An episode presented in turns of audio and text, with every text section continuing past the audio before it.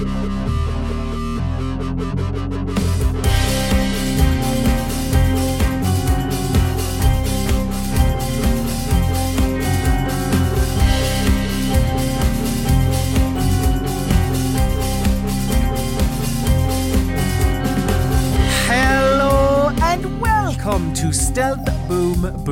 a fortnightly podcast about some great stealth slash stealthy video games and also some rubbish ones. On every episode, we go in depth and all spoilery on one specific game and we discuss whether said game's stealth and its boom boom are up to snuff.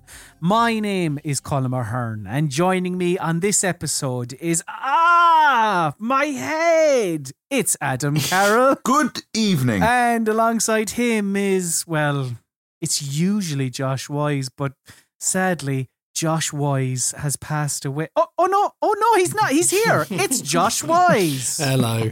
I understand these references and enjoy them. I'm glad you do. And the people at home, I'm sure if they played the game that we played over the last fortnight, would also understand these references. But before we discuss the game that we are here to discuss today, we do need to get into the right headspace. And that, of course, means looking at what was happening in the world on and around the date that today's game came out.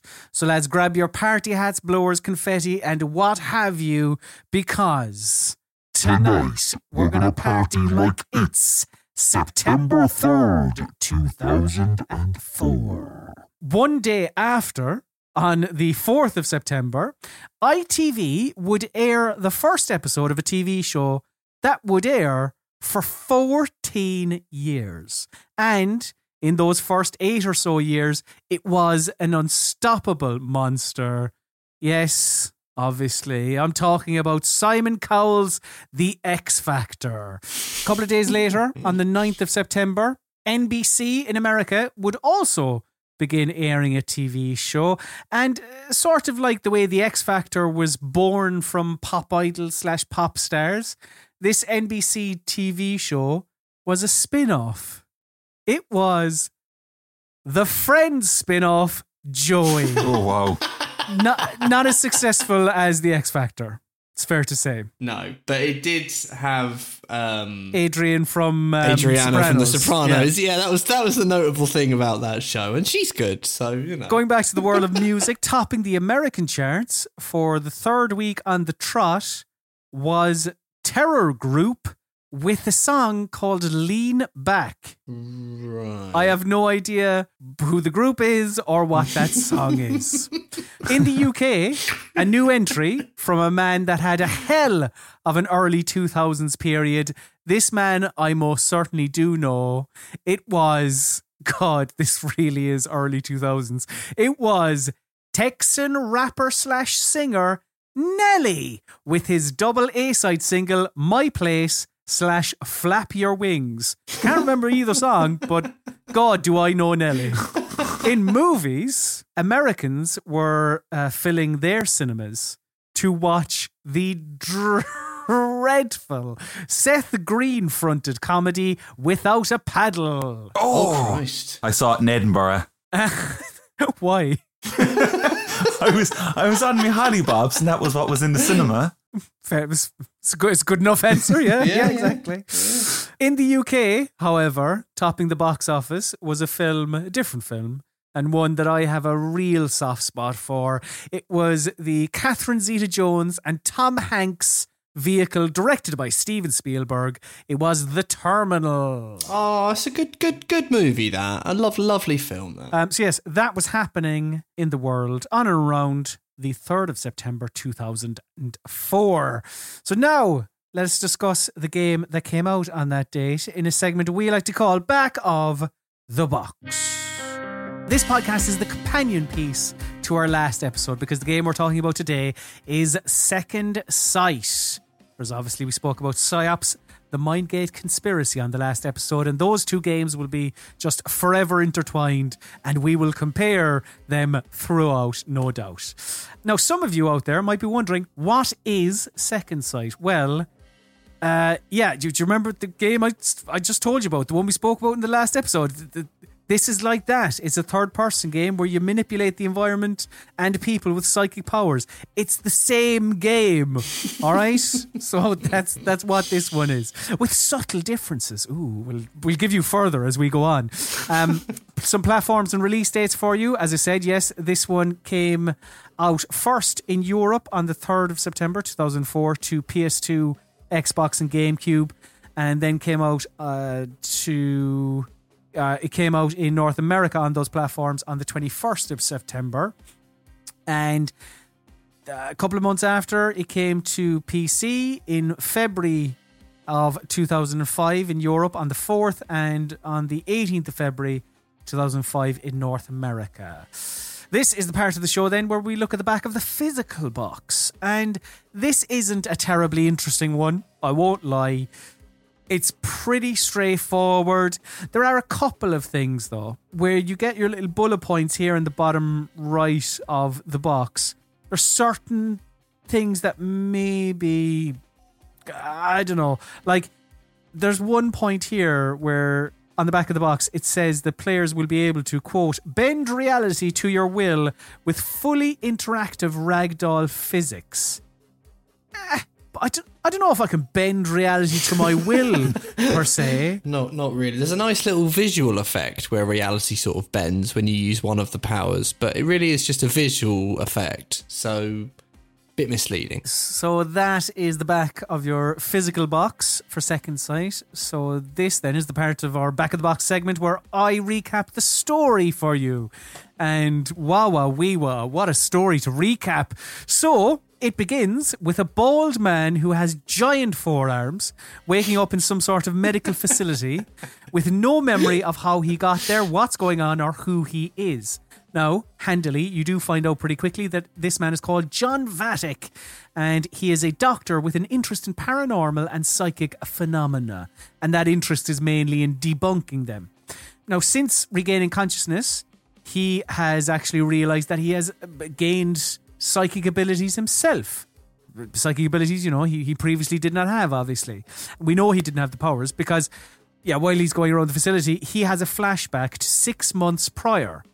And this happens all the way throughout the game, dual timelines. In this six months ago period, we discovered that Vattic was recruited by the US government to be a part of a Marines task force called Winter Ice. Uh, we're also around this period introduced to the hard ass Colonel Stark and the psychic Jane Wilde. There are other characters there, but they don't matter. Anyway, Winter Ice's mission is to head for uh, Siberia to A. Find out what sort of psychic research a Russian scientist called Viktor Grienko has been getting up to over there, and B. Find out why this same scientist is seeking political asylum to the States. Then, in the present, I know there's a lot of jumping around here now. stay, stay, stay up with me.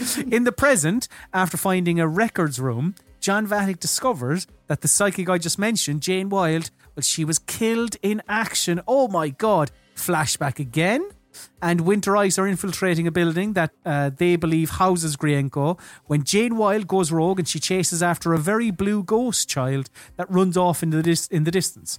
Vattic runs after her and essentially saves her life they also discover that Grienko is in a place called Dubrensk, so the team heads that away. Back to the present once more, and the record that Vattic was looking at that said Jane was dead now says that Jane is incarcerated in, yes, regular stealth boom boom listeners will know what's coming an insane asylum. I mean, every fucking game we play. Uh, anyway, her, her record changed from dead to incarcerated. Ooh, that's a bit spooky, isn't it? Anyway, off to the asylum, where Vattic breaks a very fragile Jane Wilde out of her cell. And John asks her where the colonel is, and Jane says that the colonel is dead. I think she even she says something like, "They shot him. You were there, John." Flashback again to a mission, the mission where they shot him. Vatic was there, but the colonel he did not die. No, no, no. It should be noted that the folks shooting at both John and the Colonel were US Special Forces. Ooh, the plot thickens. also, during this fight, a blue ghost child gives Vattic his psychic powers. So that's cool. Back in the present again, and Jane Wilde changes her story, telling Vattic that Colonel Stark is alive and in hiding. So the two make their way to Stark's place in Queens, New York, and after doing some odd jobs for some of the most unconvincing gang members you're ever going to encounter in a, in a video game, uh, Vattic meets up with Stark in Stark's hideout. Stark tells Vattic that the secondary characters of Winter Ice were killed on the mission six months ago. Flashback to six months ago, where, inter- where uh, Winter Ice have tracked Grienko to a village called Dubrensk. Winter Ice were ambushed then by the same people that tried to kill Stark, and Vattic, once again, like he did Stark, he saves everyone from death. Th- th- Weird, huh? Anyway, in the present, Stark tells Vattic that a guy called Silas Hansen, who is the head of the NSE, which is a CIA type, and uh, as the player, you you've seen Hansen kind of pop up every now and again, but this is when he's like uh, being kind of uh, explained who he is, I suppose. But yeah, Stark tells Vattic that this guy, Silas Hansen, was stealing the research of Grienko. Uh, there was also some experimentation on kids that lived in Dubrensk, and it's all, oh, they, they were using the kids as guinea pigs, the sick bastards. Uh, Vattic then makes his way to NSE HQ in New Jersey to put a stop to all of this. And it's here where he discovers that Hansen is using Grienko's research to genetically engineer a sort of psychic super soldier. In another flashback, Vattic, who is in Dubrensk, he, he's saving some of the psychic children from the horrible experimentation. It should be noted, actually, uh, some of these kids, they've had a really rough paper round. They look about 50 in the face, but it, whatever. John saves them. He's a good guy.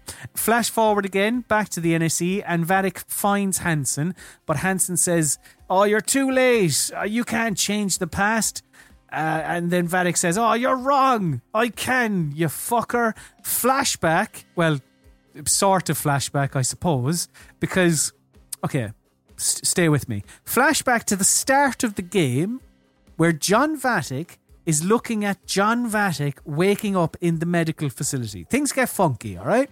So the Vattic waking up tells the Vattic that's standing over him that what he is seeing isn't a flashback, it's actually a precognition, a look into one potential future. So, what we thought were flashbacks to six months ago in Dubrensk actually show the present. That that's what's happening now, and what we thought of as the present is actually a version of the future. So then we flash present, I guess, to Vattic in Dubrensk, who frees more psychic children, and uh, they all gang up on the dastardly Hansen, who ultimately meets his demise when some of the kids, or well, not even the kids, some of the experiments, I suppose, these psychic super soldiers that he was working on, they eat him. I think that's what it looks like anyway. I don't know. Uh, anyway, he, he dies and our heroes win.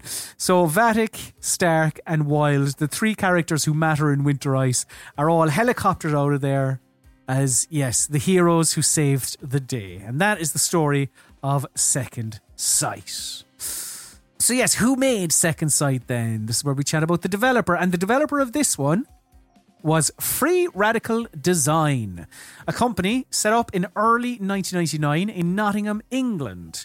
At the beginning, there were five. You had composer Graham Norgate, artists Karl Hilton and Lee Ray, uh, programmer Steve Ellis, and designer David Doak. These lads had known well, they know they known each other for quite some time as they worked together at one of the most storied video game developers of all time, Rare. Now, right now isn't the time to talk about Rare because it's something we'll possibly discuss at another time. But the two most celebrated games these four, uh, uh, these five lads would have cut their teeth on before setting up Free Radical Design would have been GoldenEye 007 and Perfect Dark. As I say, perhaps we could talk Rare in a Joanna Dark episode in the future. So anyway, back to the embryonic stages of Free Radical. So after the success of GoldenEye, gears were turning. Uh, this group of developers thought they'd be able to raise some capital for their own game. So after discussing the prospect throughout 1998, they left Rare uh, late that year. Even without a game, they met with a number of publishers, uh, eventually agreeing a deal with Eidos. And on the 1st of April 1999, Free Radical moved into their new office and got cracking on their very first game, Second Sight.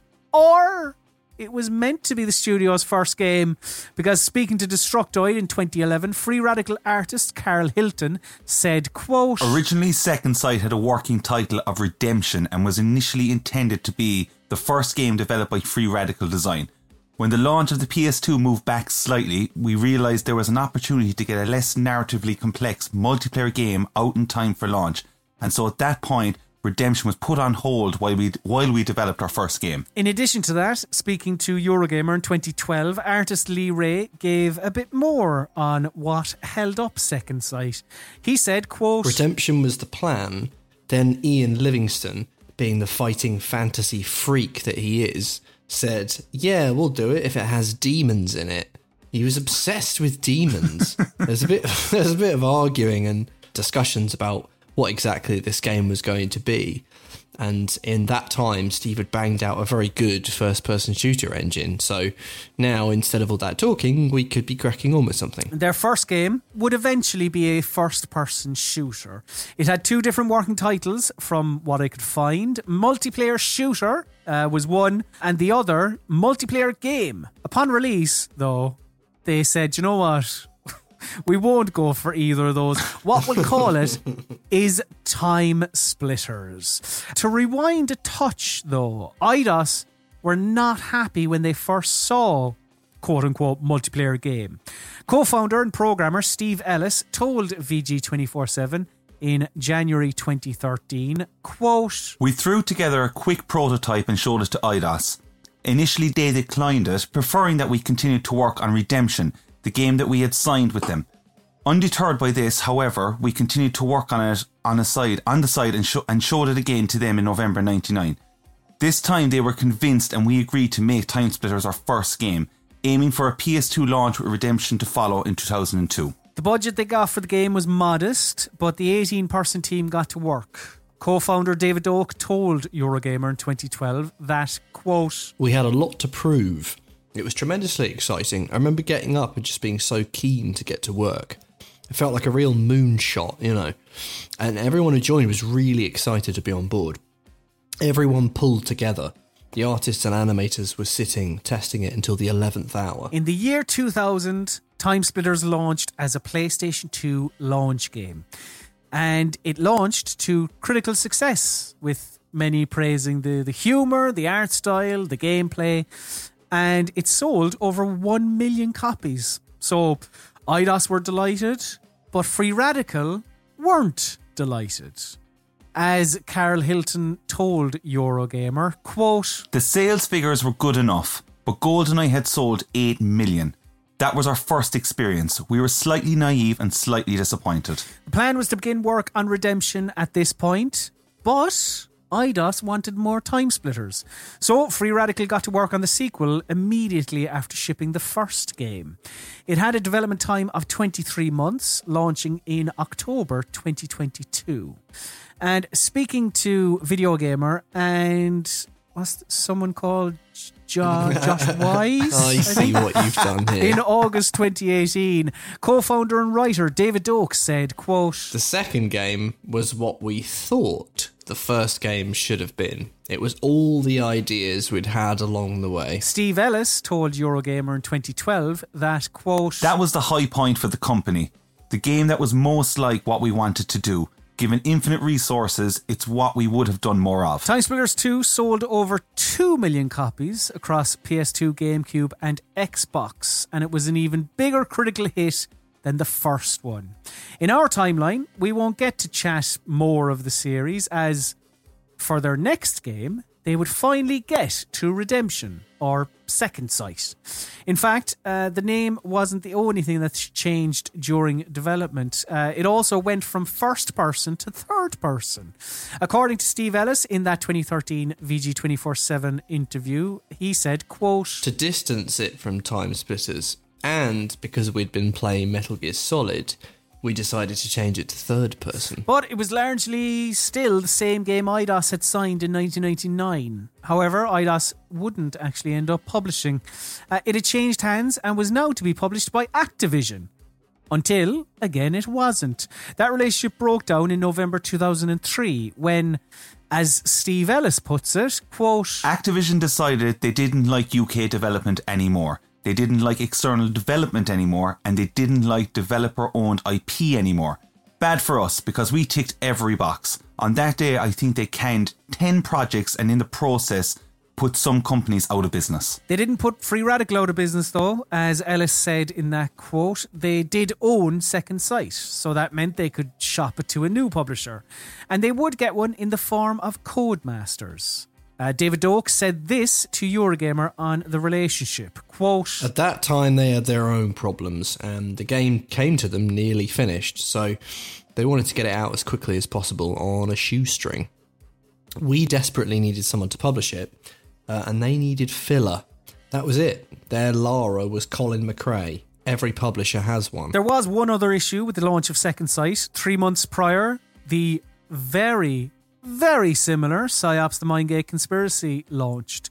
There are differences, obviously. Yeah, we will get into that. But they were both games where you used psychic mind powers. You know, a, a lot of people think of times where this happens in films where two similar films come out around the same time. You've Deep Impact and Armageddon, Dante's Peak and Volcano. There's countless, countless examples. But I- mean, even in games like the Infamous and Prototype or Blur Split Second, this was just another time this happened. Like two developers, independently of each other, were making two games where you were a psychic superhero. So, speaking to Destructoid in 2011, free radical artist Karl Hilton said this on Psi-Ops the Mindgate conspiracy. Quote, We were certainly a little surprised when we first heard about it, but you always have to allow for competitors arriving in your market space, whether deliberately or coincidentally. We didn't let Psi-Ops influence Second Sight in any way, as we were confident that we were making what was sufficiently different. Despite some of the higher level similarities, it's impossible to say whether Psi-Ops affected our sales or not.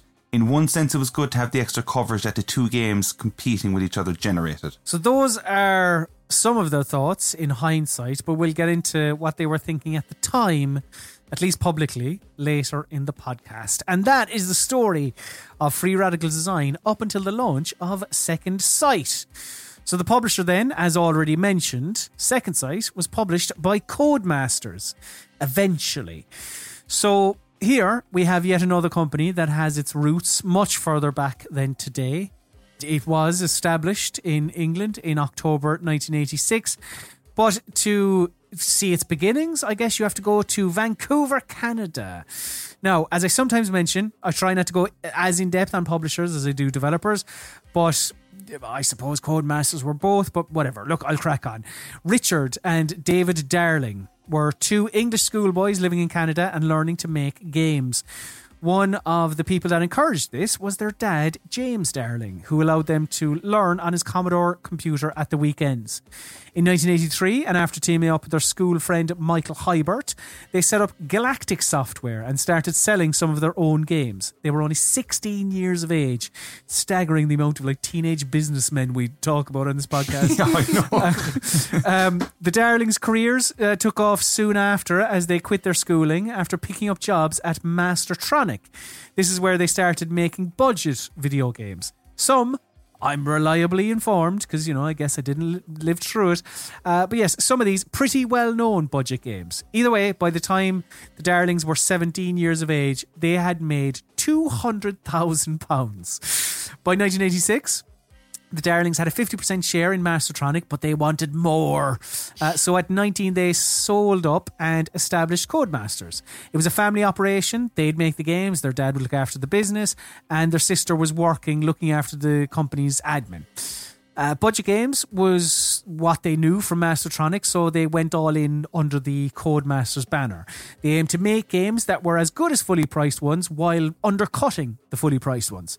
So they mightn't make as much at first, but you know they're they're getting their name out there. And they're creating fans who are going to hopefully buy more games. But after a time, they knew they needed others to produce more games for them if this venture was going to be a success. So effectively, they needed to become a publisher as well as a developer. And I'm not going to go through every game, uh, many of which were simulators.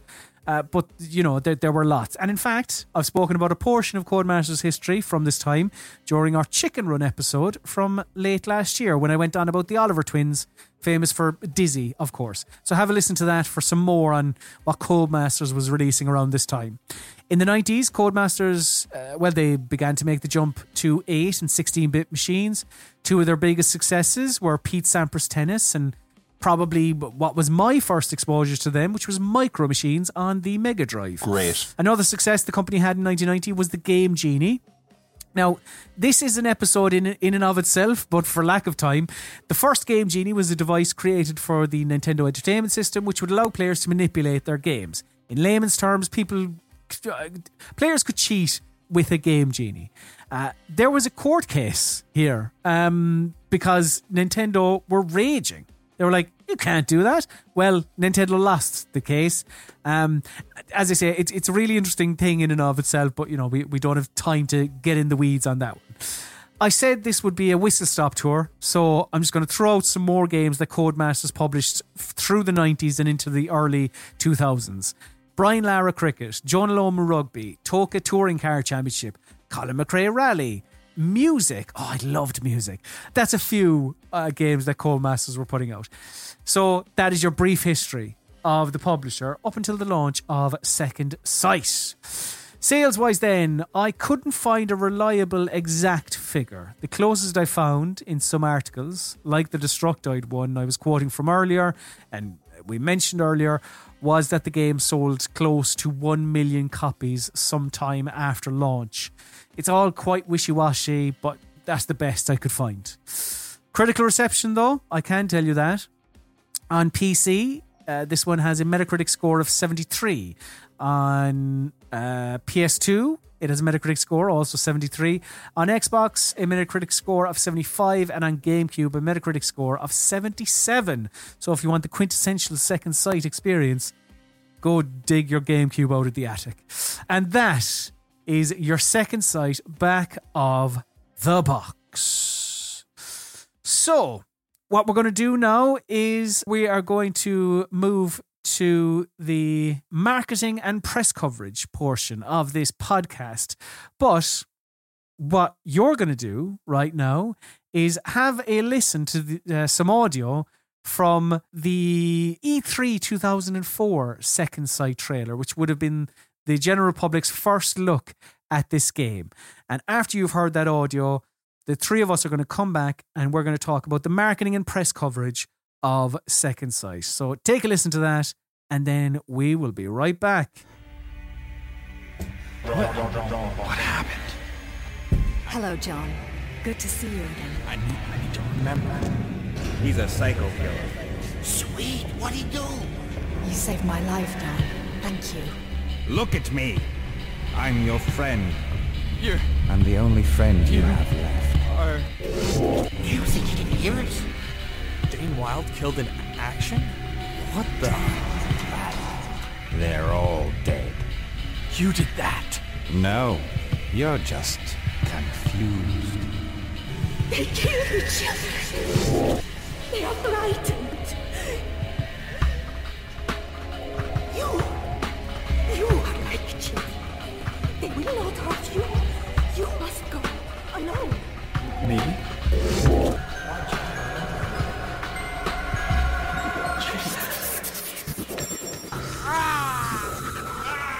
Colonel, I'm in a squad now? We need to find the colonel. The colonel's alive. Joshua Stark, U.S. Marine.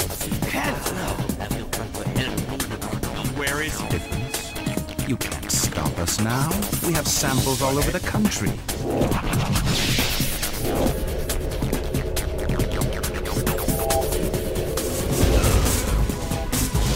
Meet James Wild, Dr. Batty.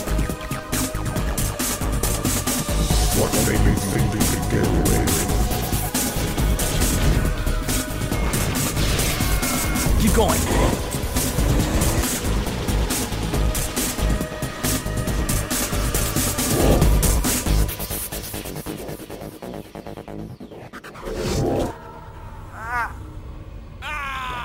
All right, then, let us chat some advertising, some marketing for Second Sight, and let us discuss what the people just heard, which, yes, was that E E3 2004 Second Sight trailer. So this would have been somewhere between the 11th of May and 14th of May. I don't know when, but that's when E3 happened that year. But yeah, but uh, Josh, when you look at that trailer, what are your initial thoughts? I'm all over it. I bloody love it. I think that's a really, really good trailer. And I think bet better, and this will happen throughout this episode an awful lot, uh, better than the Psi-Ops trailer. And I don't remember this trailer, but I thought it was really good. It was a trailer of two halves. I sort of, the, the story was intriguing. It was well sort of edited and cut together. I thought, if I knew nothing of Second Sight, this would intrigue. And then I thought, blimey, this is going on a little. like, I'm, I'm not a big fan of a long trailer, but then I sort of realised at the back end, they were like, right, you've had your story, now have the gameplay, and uh, sort of rattling through all the different powers and stuff. It, bloody good trailer. What about you, Adam, when you look at this? Um, because we've played Psi-Ops and Second Sight pretty much back to back, I think we've kind of gained some sort of sight powers of some sort because what Josh said Uh, oh, is no. the complete opposite of what I'm going to say, which is I don't think this trailer is good at all. And I way prefer the Psi-Ops trailer because I, I I don't know. Look, don't get me wrong. Like I think the second sight trailer is grand. I like when you look when we watch these trailers. I always get excited when we when we go get around to the trailer part of this because you know, you've been through the game. Here's the trailer, and you have to think back of how you'd feel when you'd see it. For me, it's a it's a it's a bland trailer. For me, you know, it's just a bit bland.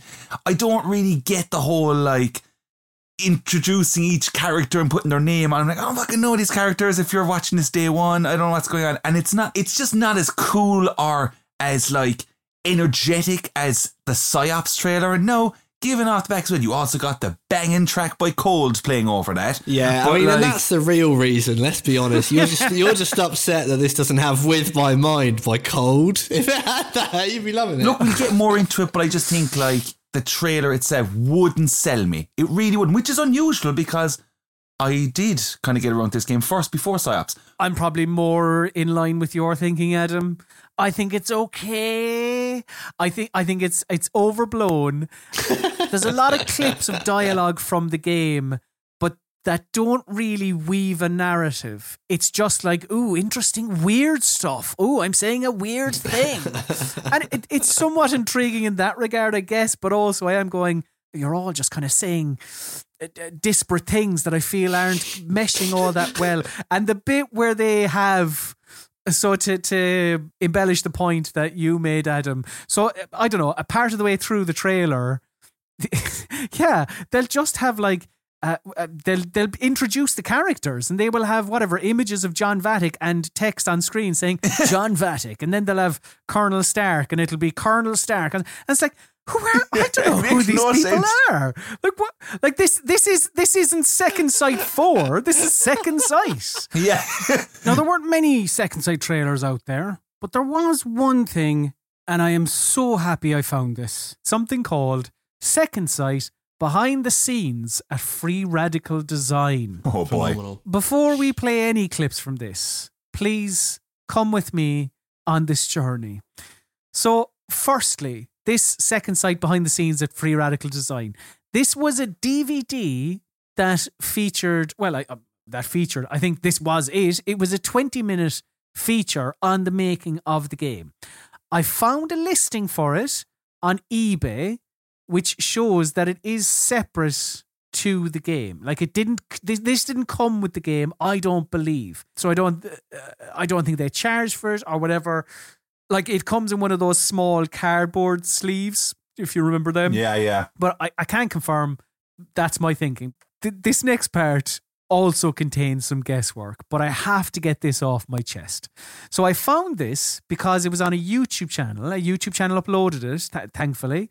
Now, this YouTube channel is at Jermain Films. Now, the writer, producer, and director of this second sight 20 minute feature is someone called Jermain Julien in the About section of the YouTube channel, you can read, quote, the creative work of Jermain Julien, one of Britain's best undiscovered directing talents. so, I'm going to assume that this YouTube channel is quite possibly the account of Jermain Julien, the writer, producer, and director.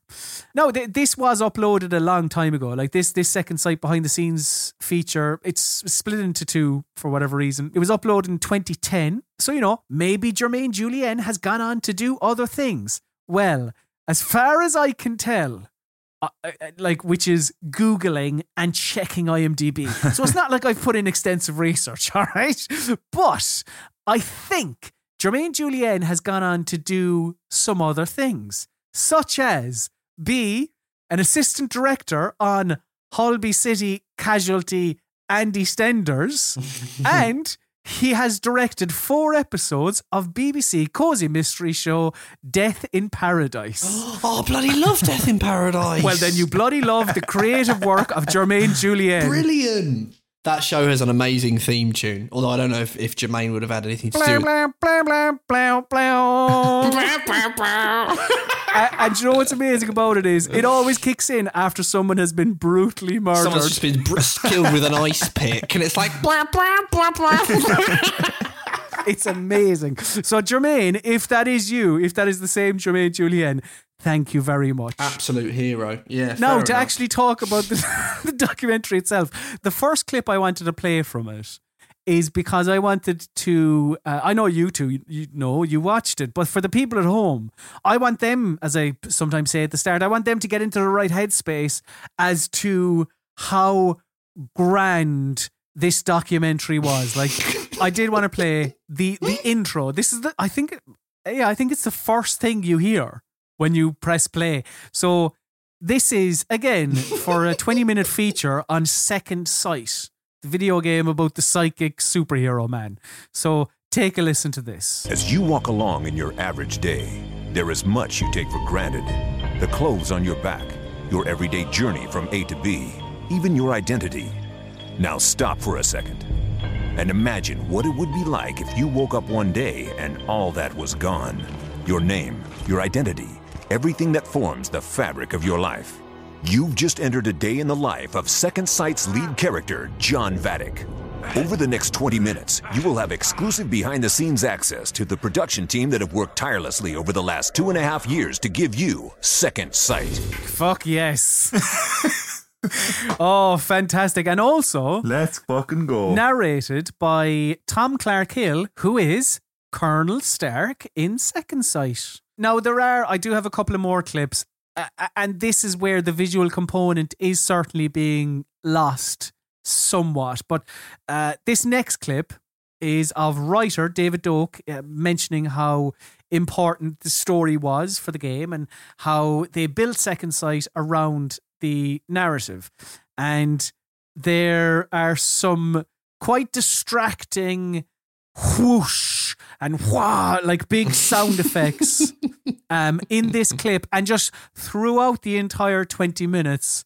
Uh, but we, we'll talk about all that in a sec. Uh, yeah, here is David Doak on the importance of story. Second Sight, the whole thing was built around this narrative structure and story from the start. So going into that project, that was a major goal was let's make sure we do the story really, really well. Also by that stage, because the company had matured and grown in experience and things, um, TimeSplitters 2 was the first time we'd done really proper kind of cinematic uh, bookending cutscenes to the levels. Uh, Second Sight, that was a prerequisite for doing it, was that every level would have to have an in and out cutscene, um, defining it and pushing the story along. there is definitely something lost without the visual element because I think during that I might have even cut it, shortened it a bit down in the edit. I think it's there where the camera kind of goes up to David Doak's face and then it like flashes white and he flicks his flowing hair behind him and then it like comes back to the talking head. It's a very strange edit, but I am all about It's, it. yeah, it's nuts. No, it's like a bloody L'Oreal advert, but with some sort of weird color filters on it. It's it's bizarre. But yeah, I mean, this is, you know, one of the big differences, I guess, and we will talk about it throughout. One of the big differences between this and Psi-Ops is how, how I guess, Free Radical were seeing the narrative as paramount to the entirety of Second Sight, whereas it didn't really seem the same for, say, Psi-Ops. Another clip here. Uh, this is character artist Ben Newman talking about how Free Radical didn't want to replicate the TimeSplitters art style. Second Sight was more serious, so by God, their art was going to have a more serious look. So take a listen to this. The idea for the characters in Second Sight was to make them a lot more realistic than the ones in previous games we worked on. Um, we wanted to steer away from the cartoony style, and the serious nature of the story works better with a more realistic style of character. So that's what we were trying to aim for, while still keeping the stylisation that our company is recognised for. There were difficulties in swapping from a more stylised approach to a more realistic approach because obviously because you're trying to copy the real world you've got to be a lot more spot on. You can't afford to have little flourishes and things that you wouldn't see in the real world. I think Second Sight's art style is pretty close to the TimeSplitters art style. I'm really bloody glad you said that because I, I was listening to that clip, sort of, you know, sort of nodding along, and then just sort of going, "But hang on, it, it it's the same. It's big heads and big hands. Yeah, it's big, big, chunky comic book." You know, sort of like late nineties, noughties, chunkified, sort of like the artwork on the front covers of Gorillaz albums. Like it's that. Like, yeah. I mean, I guess the colours bit toned down, but the actual design's very comic booky. I think. Uh, another clip here. This is composer Graham Norgate on the biggest inspiration behind Second Sight's music. And it's one that, even after playing the game, I'm still struggling to hear myself. But maybe you two can uh, maybe put me right. So, yeah, to first take a listen to this. When I started writing the music, I, um, I watched a lot of films that were pertinent to the game we were making, but the one that really stuck in my mind was uh, The Shining. Although the film itself isn't very similar to the game we were making, the music really did it for me. Um, it was, it, it gave such a tense experience just watching that film, which was basically uh, a few people in a house, um, and that really inspired me a lot. Did either of you get The Shining from the game's music when you were playing it? I personally didn't. I, I if if he took inspiration, I suppose I don't know. Maybe just means the way it can be powerful. It's odd that he singled out The Shining because I don't know. I didn't hear The Shining at all, and I find it quite interesting because I don't know what game it was that we played for this podcast, and there was something else again about The Shining music. It was Batman Arkham Asylum. There we go. Oh yeah. And like, okay, but the Shining music is super minimal. Aside from like the the big horn kind of section for the the, the intro and whatever, like, but uh, I don't know. Mm. Music is very eerie. This this soundtrack or the score or whatever sounds more in line with like dark and things like that. It, Do you know? Do you know what? Do you know what I heard? I I heard Metal Gear Solid. yeah, Yeah, yeah. There's a bit of that that industrial sort of military sound to it. The sneaking. It- about. yeah, mi- military, industrial, synthy. Like that's that's that's what I heard. I didn't hear The Shining. I think The Shining is an influence. It's but it's not there. So yes, that is some second sight marketing and the delightful second sight behind the scenes of free radical design. Thank you very much, Jermain Julien. So let us look at some pre-launch press coverage then. We don't have a ton, but this first article uh, from IGN posted on the 27th of July 2004 just titled Insight into Second Sight Part 1. And in this, writer David Doak was asked how Second Sight is different to Psi-Ops the Mindgate conspiracy. And Doak said, quote, From a personal point of view, it's very interesting to see another team's interpretation and realization of the idea of psi powers in a game. Second Sight and Psi-Ops obviously both have stories about psychic powers, but they're very different stories, which takes place in very different worlds. Seems to me that Psi-Ops is a game about psychic soldiers taking place in a world where that is a commonplace and given aspect. Second Sight deals with a more contemporary and realistic world where people are only beginning to realise that psychic powers may exist. Since we've both incorporated telekinesis and gunplay, there are gameplay similarities. But we're talking about very fresh and interesting gameplay, though the integration of object manipulation, physics, etc. And I think the time has come when you'll see a lot more of this kind of stuff. Uh, for example, Half Life 2, Harry Potter, Destroy All Humans. I seriously think that the quality of the games uh, will make it a get them both rather than an either or scenario. Although, obviously, if you're only getting one, then I'm going to tell you to go for Second Sight. I'm a bit disappointed we couldn't find any other similar quotes that were asked of the Psi-Ops team. Mm. Um, but I guess that's because this came after Psi-Ops. So naturally Yes. enough, if you are second, you're going to be compared, even if they're both of them are ma- being made at the same time, you know. and one other article posted on GameSpot just titled Second Sight Q&A and this I don't know when this was posted because if you go on GameSpot and you look up this it, it says it was posted on the 17th of May 2006 but it obviously wasn't because it, the way they're talking it is pre-launch. I don't know something went wrong. It was pre-launch. But yeah David Doak again uh, being interviewed and he was asked about uh, whether or not the psychic powers in the game made level design much more difficult and he said quote It can cause headaches as the psychic powers can be used to screw up level design, which would otherwise be watertight. Our approach was fairly organic in that a level would be set up to a first pass, and if someone subsequently worked out a clever, unexpected approach, we would just make sure that the possibility was handled properly. In other words, we would try to accommodate innovative approaches rather than stifle them. which sounds pretty similar if you remember that the what was it called secrets of S- Psy or something like that I think which was the Yeah, yeah, yeah, like yeah. where where b- b- in the Psi-Ops episode where uh, midway spo- spoke about similar things where they were like I shouldn't be telling you this but you can break the game allowing for not immersive sim level type stuff but like you know you're able to play with this world and we're welcoming that approach I guess Yeah. so that is some pre-launch press coverage of Second Sight and some pre-launch marketing all done and dusted. So now we're going to take a quick break and then we'll be back to talk to you and tell you, dear listeners, what we thought of the game itself. So we'll be back right after this. All right, then, this is the review portion of the podcast. But before we get on to the review itself, I want to know your knowledge of Second Sight before you played it for this podcast. Adam Carroll, I think you've already said it, but to dot the I's and cross the T's. I I played this back in the day, but if I'm going to be very honest, um, after playing it for this episode, I remember absolutely nothing about this game, uh, which was which I was kind of going to myself. Did I did I play this game back in the day?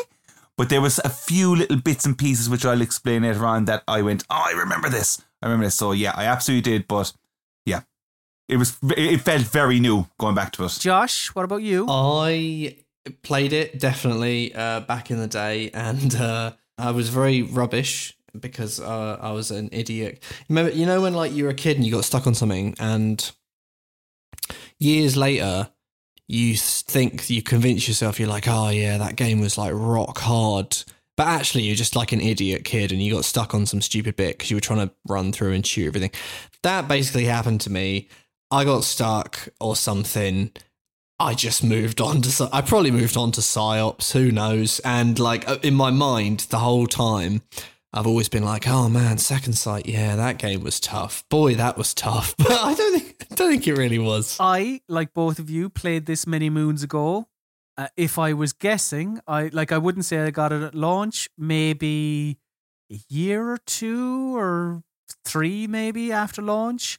And I am guessing that because in my hand here I am holding the PS2 copy that I bought back in the day, where on it, in the top right, there's a sticker saying 25 euro each or two for 40 euro clear out sale. So yeah, so I guess we did all have knowledge. We were, you know, a lot of knowledge of Second Sight. All of us played it back in the day, but there may be some of you who didn't play it back in the day and didn't play along at home. And that's perfectly fine. That's what this part of the podcast is for, where I tell you what the game is.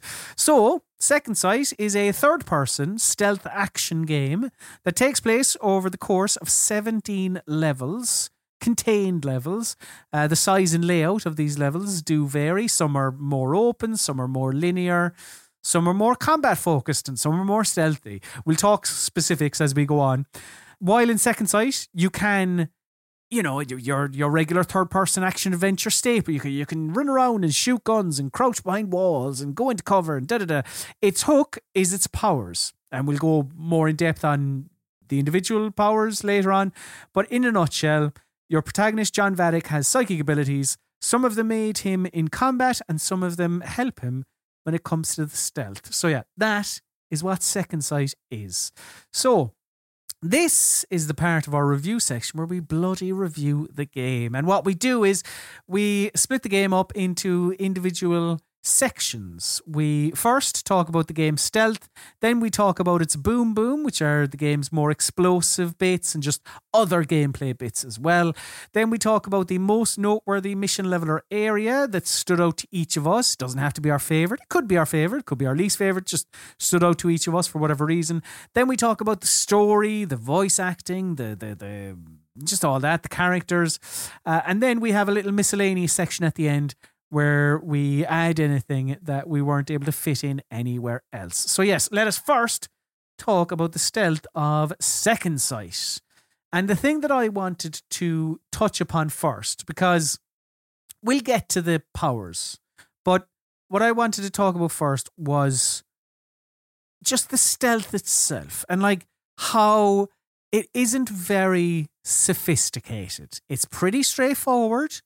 If you're standing in front of an enemy, he will see you. In fact, and I don't know this for definite, I think the guards have really narrow vision cones. Uh, big, big, like their their peripheral vision is rubbish.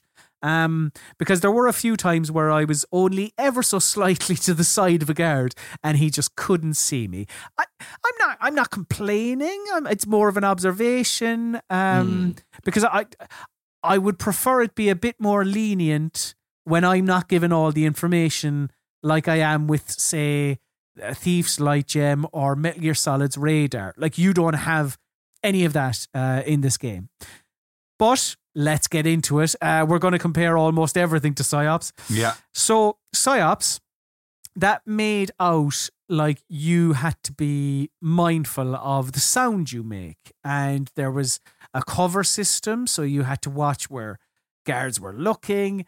But in reality, even though like you know Psi-Ops said it had these things like in reality a lot of it was really poorly implemented second sight and again i want to be clear it's not mind-blowing but second sight stealth it's decent as i say we'll get onto powers and how they come into play in a minute Mm. so i'm just kind of looking at the basics of stealth right Mhm. like it mostly boils down to you just crouching behind low walls going into cover moving whenever your enemy's back is turned uh, th- there are Metal Gear Solid staples like you've lockers to hide in and you've you've tables to go under. But I'd be lying if I said I used them a ton. They don't really feel necessary because of the the powers that you have. But there are some nice touches like if a guard finds the body of another guard, he'll call for backup. Um, there are surveillance cameras that will trigger an alarm if they spot you. Like it's clear how much of an inspiration Metal Gear Solid was to this team. But with Metal Gear Solid, you will have more either visual or aural feedback when you trigger that alarm. Mm. Second Sight is missing that. So there are nice touches. And as I say, I think it's decent, but it's not all the way there. And actually, I do want to mention this. So in the story, you're a doctor, you're not an army man. However, the game does take you through a tutorial where they explain quickly, yeah, um, how this doctor becomes adept at shooting all manner of guns. But ultimately, John Vattic, he's a doctor, he's not a killer. So I like it then that you can actually avoid a lot of combat in this game. I, you can, if you're sneaky enough, you can skip by groups of baddies uh, without initiating a fight. uh, thinking of games we've covered, it's a bit like The Last of Us insofar as there are some sequences that uh, you are able to avoid combat. There are others where it's maybe not entirely clear and there's some unavoidable oh, combat. But nonetheless, I appreciate the option in Second Sight. I would have liked, however, on the topic of combat, I would have liked more ways to take enemies down stealthily. I must say, like you have a trank gun, you know, and it works like Metal Gear Solid. If you shoot them in the head, they'll drop instantly, but it'll take a little longer to knock them out if you hit them in the body. And I quite enjoyed that. But, and it's quite possible I missed something that told me this. But do you have to be utilizing the charm go invisible power in order to do stealth takedowns? No, no, no. You can just if you just go up behind someone and press X, or on PlayStation X, get you sort of grapple them, and then you press circle and you thump them out. I feel like that didn't trigger for me. Maybe I'm going mad. I I don't know. But I fucking completely missed that. but you feeling like you did not know something because they did not explain something, that is a feeling that popped up like two or three times for me. I'll leave it there for now and I'll revisit that. Okay. Overall, I quite enjoyed the stealth of Second Sight. I th- I thought it was all right. You know, again, not mind blowing. Would I even say good? I'm not sure. I would say I would say decent. I would say decent. Um, Josh Wise, would you say decent? I think I would like generally agree with like everything you've said there. I think yeah, it's not it, it, it it's it's all right. Um, I have problems with it uh, but in terms of in terms of the stuff you were saying about how the stealth is, you know, how far your enemies can see, the fact that's not really ever communicated. There were some long old corridors, and sometimes they seemed to spot me if they were looking at me, and sometimes they didn't. And you're bang on about the peripheral vision. It's not existent and yeah it's it's loosey goosey it reminds me a little bit of um of of dark although actually dark's a little a little bit better as a pure stealth game. How's that for a comparison? Christ. Um, but um yeah my problem with it and uh it won't be the last time I bring it up on this on, on this episode, and I, I, I the controls just gave me loads of jip, like like just like just like loads of trouble with the controls. And it and the, the first thing for me was that it, talking about the stealth it feels quite clunky. It doesn't feel very nice. When you when you press the button to make John go up against the wall for example it's really herky jerky. It's like, ugh, it, it, kind of locks into place and the, the, camera is immovable at that point. It just sort of looks at John and he sort of goes up and down the wall, but the camera's firmly fixed on John and he only goes around the corner when he sort of leans and sort of peeps out.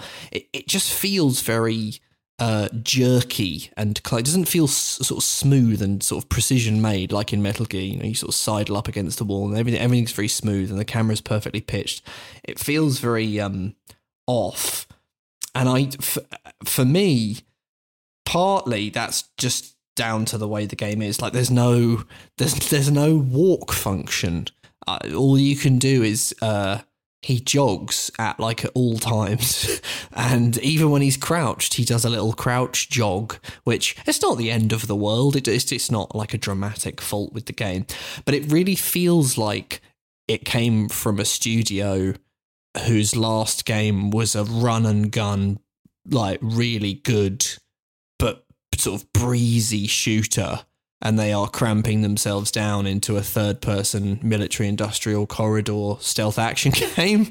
um, it, it, kind of feels like it's it's it wants to be loosey goosey freeform, but they're putting the, these rules on top of it, and it just didn't always feel great.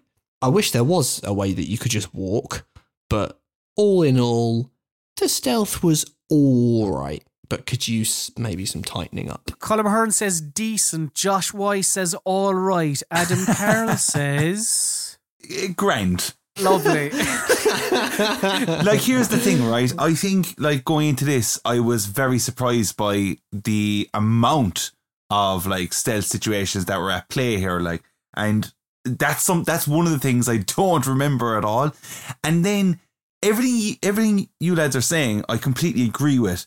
But then when I'm thinking back on it, rather than being like what what I like in comparison to Psi-Ops is Psi-Ops, you're just a fucking absolute machine, right? You are just destroying lads. I kind of think the the odd clunkiness to to the way John kind of runs around and like the the moments where he's hiding just behind the box and how he doesn't have this like it, like he obviously has powers, but he's it it, it is very different to Psi-Ops in terms of how like vicious the powers are, I suppose, and like the way the game lays it out for you, and when those stealth scenarios are happening. I think it adds a bit more to which I'll talk about more later on down, but John's character. I think it adds a bit more kind of like I don't know, it's, it's a bit more realistic, I guess, to his personality. So I was kind of like, okay to this, but saying that, the overall moments of stealth are very basic.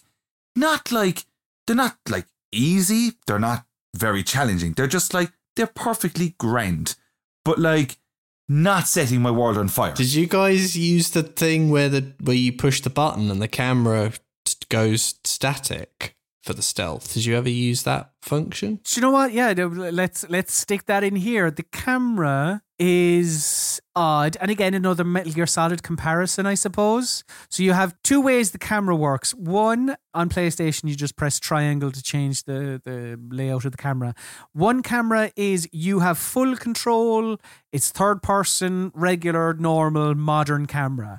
The other camera is your fixed camera locations. Every time it's your fixed camera cinematic type thing, where every time you go into a new area, the camera placement changes, like in Metal Gear Solid. I used the third person modern camera 99% of the time. I think I may have used the Resident Evil camera like, uh, yeah, two or three times. It was when I was like, I, I was at, at a corner and I wanted to Yep. see what was, Yep. and it was like I can't quite see around that corner. Let me try the action cam, um, and it kind of very rarely worked, but it's it's there if you want it. Look, I'm gonna I'm gonna throw this in there as well, like because we are just talking about the camera. I think the camera is so weird in this game. I think it's like it's weirdly kind of disorientating or something for me. I don't know what it was, but it does this thing where when John runs, the camera just like pulls way back, and I don't understand the des- the design around it. Now, it's not going to be something everyone's going to like be like, oh, this is just messing my game. It does mess up your game. It just every single time I was like, why does it do that? Why does the camera go so far back? What is it trying to show me? It's an odd feature. No, you- I thought exactly the same. It, yeah, it, I guess it, it doesn't ruin anything, but like it, it, I did think, wow, that's a zoomed out. That's like God of War One zoomed out. That's really fucking zoomed out. yeah, camera is a bit. You have a bit of a fight with it here and there. Well, talking about you know the the camera and how you revolve it around. Well, do you know what makes John Vattic's world revolve? oh, very smoothly done. Yeah. Something like that are the powers of uh, Second Sight. So a fortnight ago. Uh, you two and the listeners would have heard me say that Psi-Ops' stealth based powers weren't to my liking. Well, Second Sights, they really are, I must say. Now, firstly, to look at one that I think we've already mentioned, I think I mentioned a charm. Charm's main function is that it allows you to go invisible. Obviously, you can't go invisible if an enemy is looking directly at you. If you do that, the game penalizes you. I prob- maybe I should have said this earlier. On the top left of the screen, you have your health, same as Psi-Ops again. You have your health, and then you have your psychic magic. And if you try and go invisible when an enemy is looking directly at you, all of your psychic mana will just be drained down to zero. It, it, it's an easy one to explain, and 100% definitely by the end, it was the power that I used the most often. Why? Because it's flipping great. Uh, you can go invisible and just run around the gaff. What's not to like? as long as you have some some psi juice in the tank, you're laughing. Yeah. Now, and this is something I I I think the both of you are are going to mention. It's fair to say that it's a bit overpowered hmm. Yeah. but sort of because like i think it works because the game doesn't have things i mentioned. It you know the the thief's gem metal gear solid's radar. There's no visibility meter mini map with vision cones on it or you can't see through walls or anything like that. So when you actually weigh it up and you go you know is this overpowered? I'm not actually 100% sure it is because the game doesn't give you the other advantages that a, a, stealthy game would give you. Now, the Psi juice does regenerate, whereas the Psi-Ops Psi juice doesn't. You collect little little power ups that just yeah give you you more Psi juice. So like maybe you could say that in second sight it regenerates a little too quickly, maybe. But I, I just like a lot of things in the game. I don't think they totally nailed charm, but I do think it mostly works. But I think the two of you might uh, differ from my opinion a bit. Josh, what, about you? Do you do you think charm is too overpowered? I think you sort of talked me round on that a little bit, and it was something Adam said earlier as well uh, about John.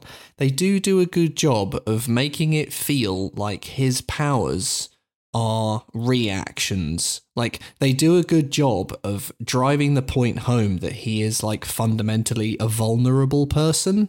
So, and I think you kind of hit on that there. It's like charm. I think I put in my notes that it's you know a little bit overpowered, but I think you're right. It's like it's not really overpowered. He's greatly, greatly outmatched, and like is responding to situations where there's just like you know lots of soldiers trying to kill him. Um, so fair enough. He's sort of redressing the balance a little bit. Um, I do. If there are just sections where where you can just put charm on and just run through and avoid loads of people, but I don't really know that that's a bad thing. Actually, the more I think about it, I I think because when I ran through, there was one bit with a sort of. Do you remember the thing where they have the multi-story car park layout and there's like troops on? I don't think it actually is a multi-story car park, but it's laid out like one. It's got the sort of slopes, and you can go through about three floors of troops.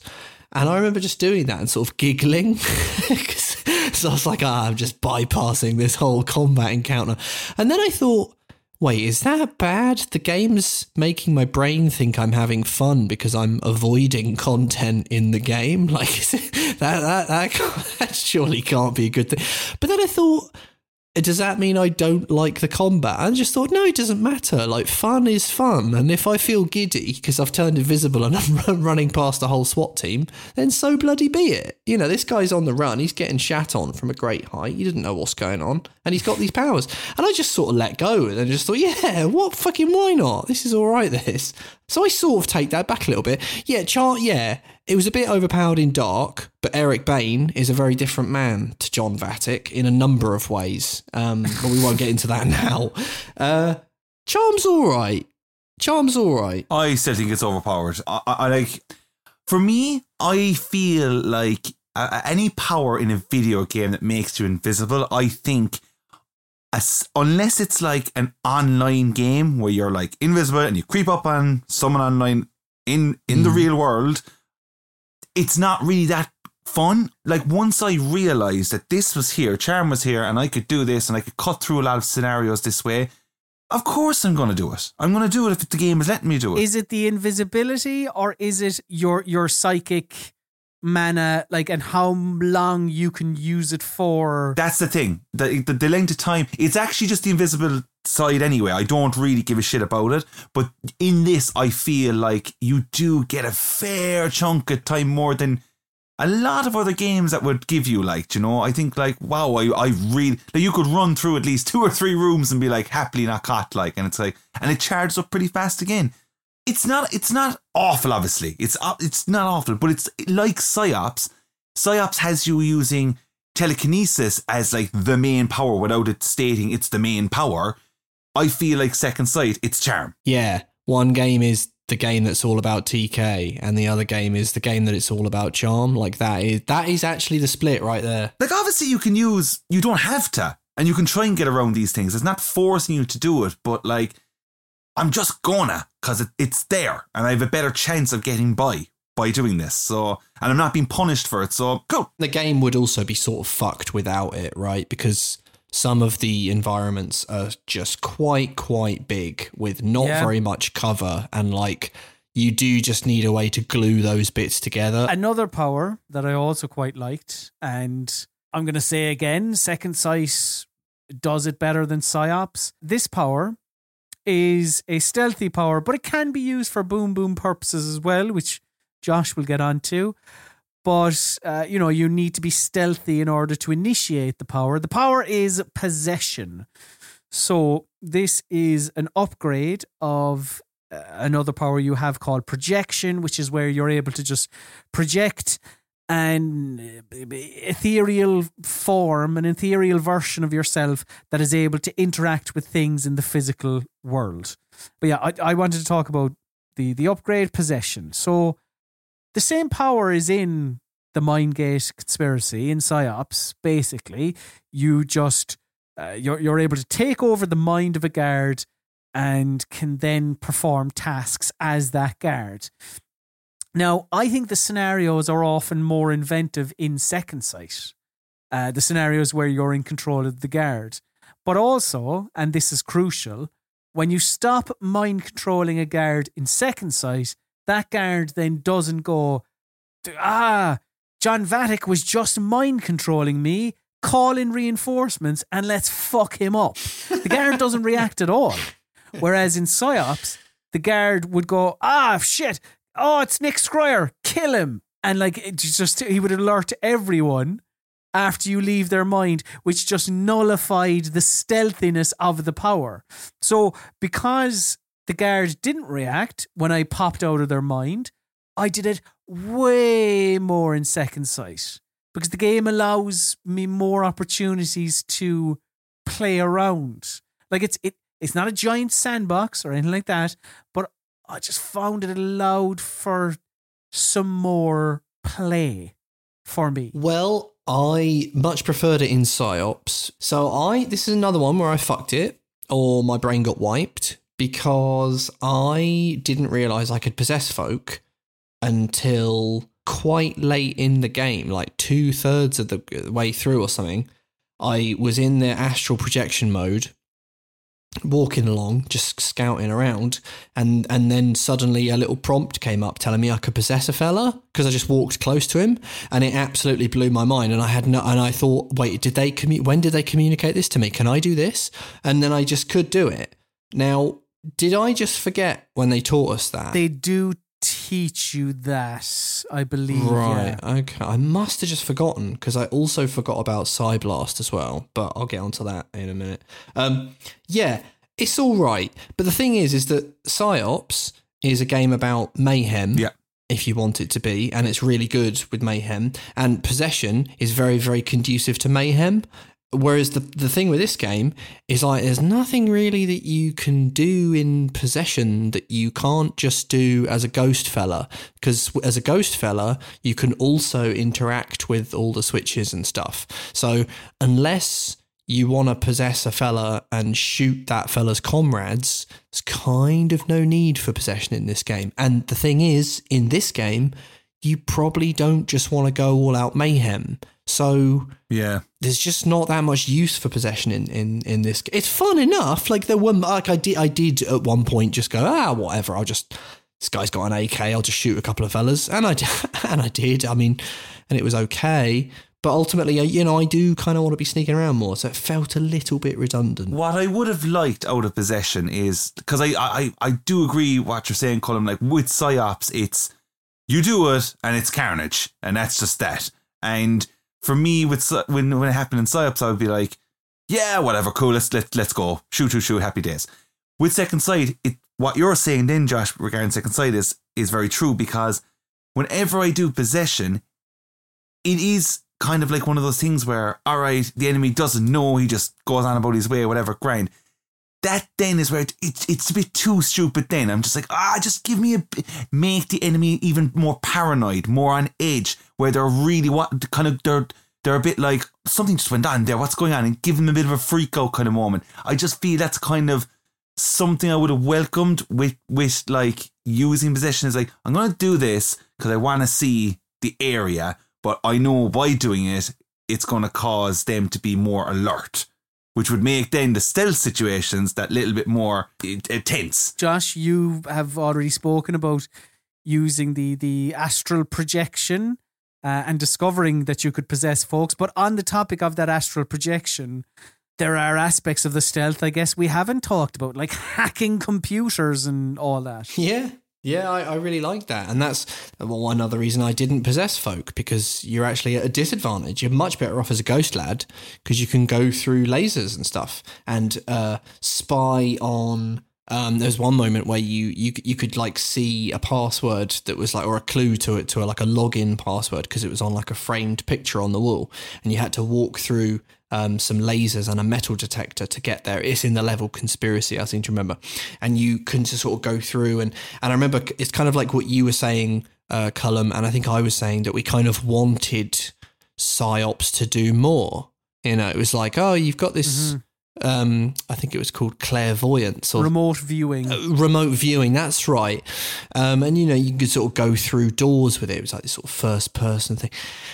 And there was only like two or three uses of it in that game, tops. And to be fair, in, in, in Second Sight, um, you do do it a bit more. There are a fair few laser gates to wander through. There are there are a couple of moments where you can get um, passwords for PCs and stuff. And generally, rather than using charm, um, I would actually use um, projection because you are also invisible in projection, but you can just scope out the level ahead. But when your psychic juice runs out, the disadvantage of using charm is that when your psychic juice runs out, you suddenly become visible in a room full of goons. But if you're using the ghost fella projection, you just zip back to Vattic wherever he is. It's actually a little bit better to hide. Use use projection to just sort of scope ahead, um, uh, and and and kind of just like like a little sort of a little bulletproof probe. Really, you can kind of just poke around and see what's going on. And I got a kick out of that. I uh, I thought it was um, another kind of stealth rather than your just basic line of sight stuff, and a little more interesting than Psi-Ops in that way. Yep, and I, I suppose I, I said you can hack computers or whatever when you're proj- projecting. You you can do that just as a corporeal John Vattic as well. But I, I very quickly I I did quite like that. You know, you, it's very Deus Exy, I suppose, where you're yeah. able to get onto a computer terminal and like turn off the surveillance cameras in a particular area. Yeah, Um, definitely. It's not it's yeah. not used loads, but no. it's in a couple of times. So that is what we thought of the stealth of Second Sight. So we'll take a quick break and then we'll be back to talk about more of the adventures of John Doctor John Vattic. All right, then let us chat about the boom boom of Second Sight. The boom boom, of course, being the more explosive bits of the game and just other gameplay bits as well. And the first thing I want to talk about, because in the stealth section, right, I was banging on about what Second Sight does better than Psi-Ops. Well, Yeah. the turntables have turned because now let me tell you that Psi-Ops destroys Second Sight when it comes to psychic combat. it just annihilates it. I don't know if anyone has tons to say about Psi Blast. I I have one thing to say about it very Okay. briefly. I forgot that it existed, and it's the last example of me forgetting stuff. I thought Psi Blast was only the the the big AOE one, and I suddenly had a flashback the other night that they do in fact teach you that it's also a projectile, and in fact they teach it to you very early on, and I had simply forgotten that function and wished I had it. Actually, I think it would have been useful, But there you go. I was going to say, like, it does have two functions. You have this long range psychic energy Hadouken thing. That is, if you like, it, it's pretty effective, it's, you know. Um, and then, yeah, when it's upgraded, it upgrades into this AoE crowd control blast thing. Like, it's okay. the thing is that that Hadouken. It just feels like some sort of super gun than any like inventive mental ability. Isn't it silent as well? That's the advantage of it. Is it does it like silently take people out from distance? Is it? I mean, if it is, that's something that I didn't know. Do you see what I mean? I'm convinced this game doesn't communicate things for I because I googled it when I suddenly realised it. I googled it and some per- person said on like GameFAQs or whatever. They were like, yeah, along with the the trank gun, the Psi Blast is like the other way. You could knock fella- fellas out from a distance. I was like, oh, I wish they'd bloody told Well. me. yeah, I, d- I didn't know that.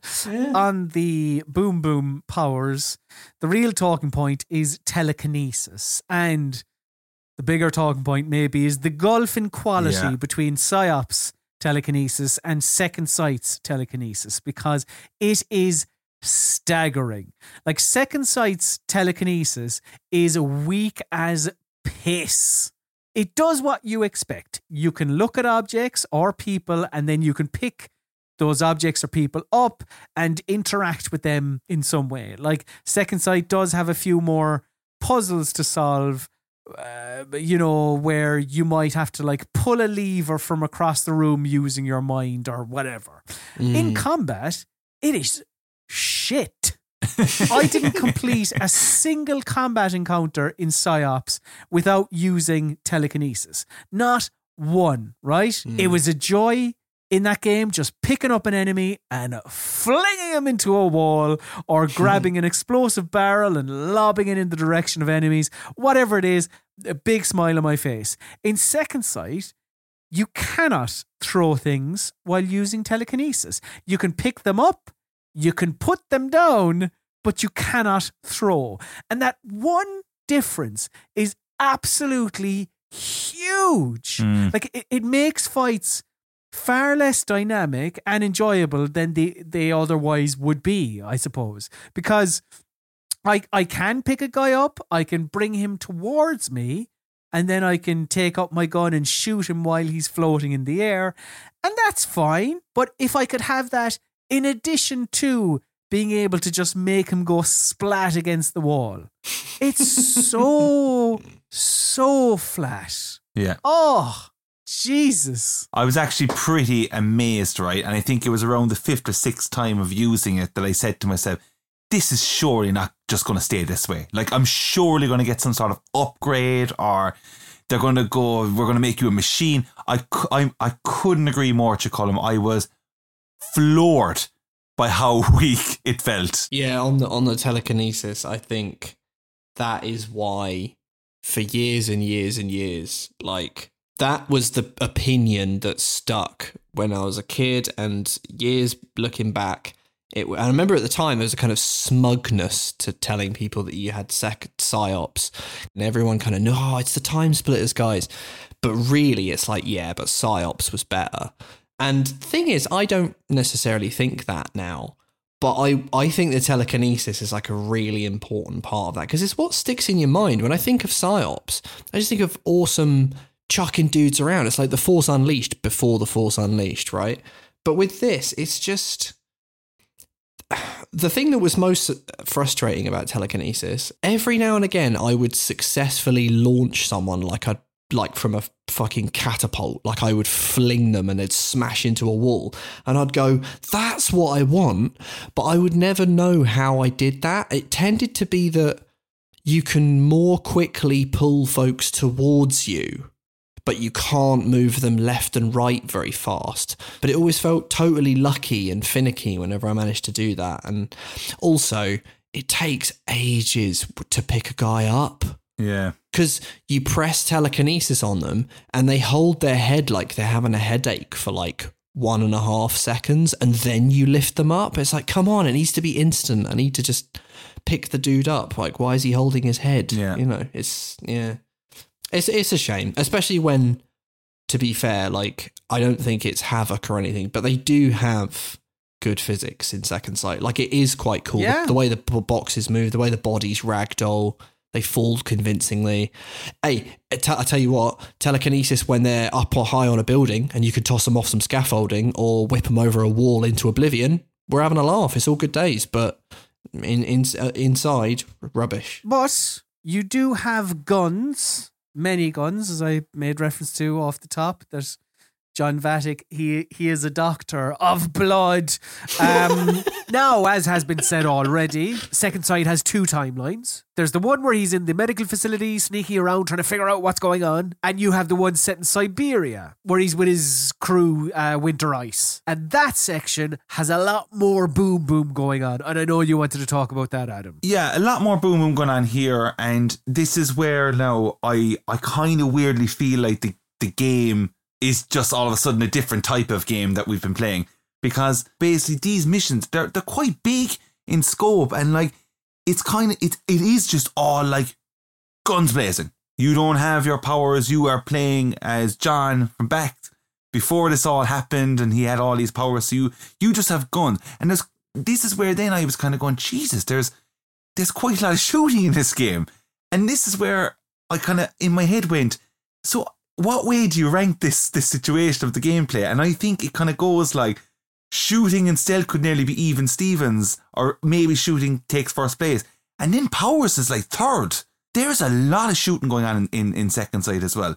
Now, it's fine, it's grind, I guess, whatever. But going back to what I was saying in the stealth section, where how the stealth felt and how it kind of I thought it added to John's character, all the shooting is the complete opposite, and I don't think it suits John's character at all.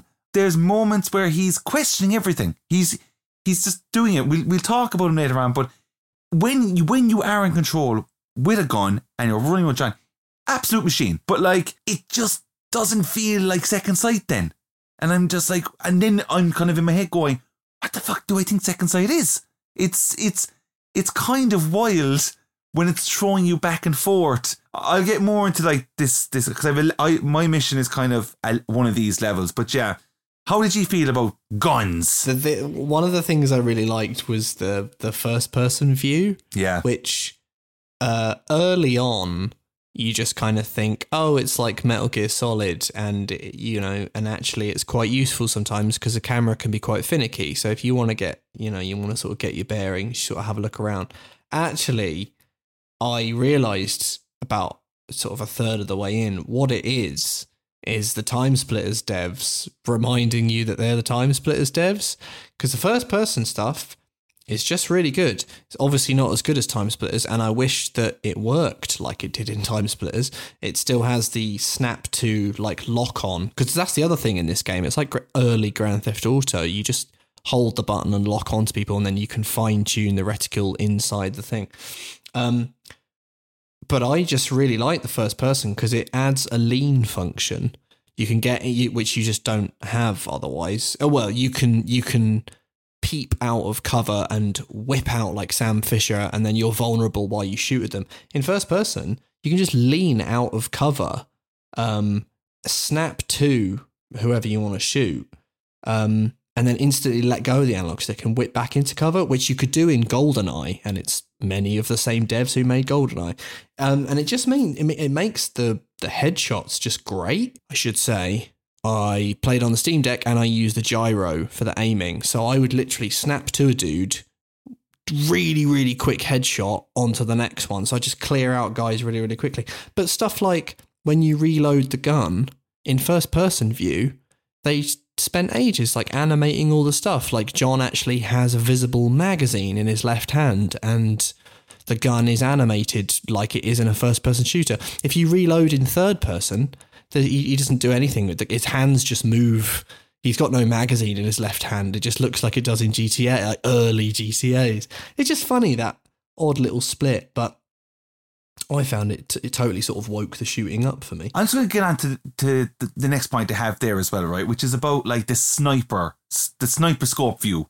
I was just like, I think at this point, like when when I got the first person, when I went to like the overall camera that pulls back as I run, Then I get to first person view.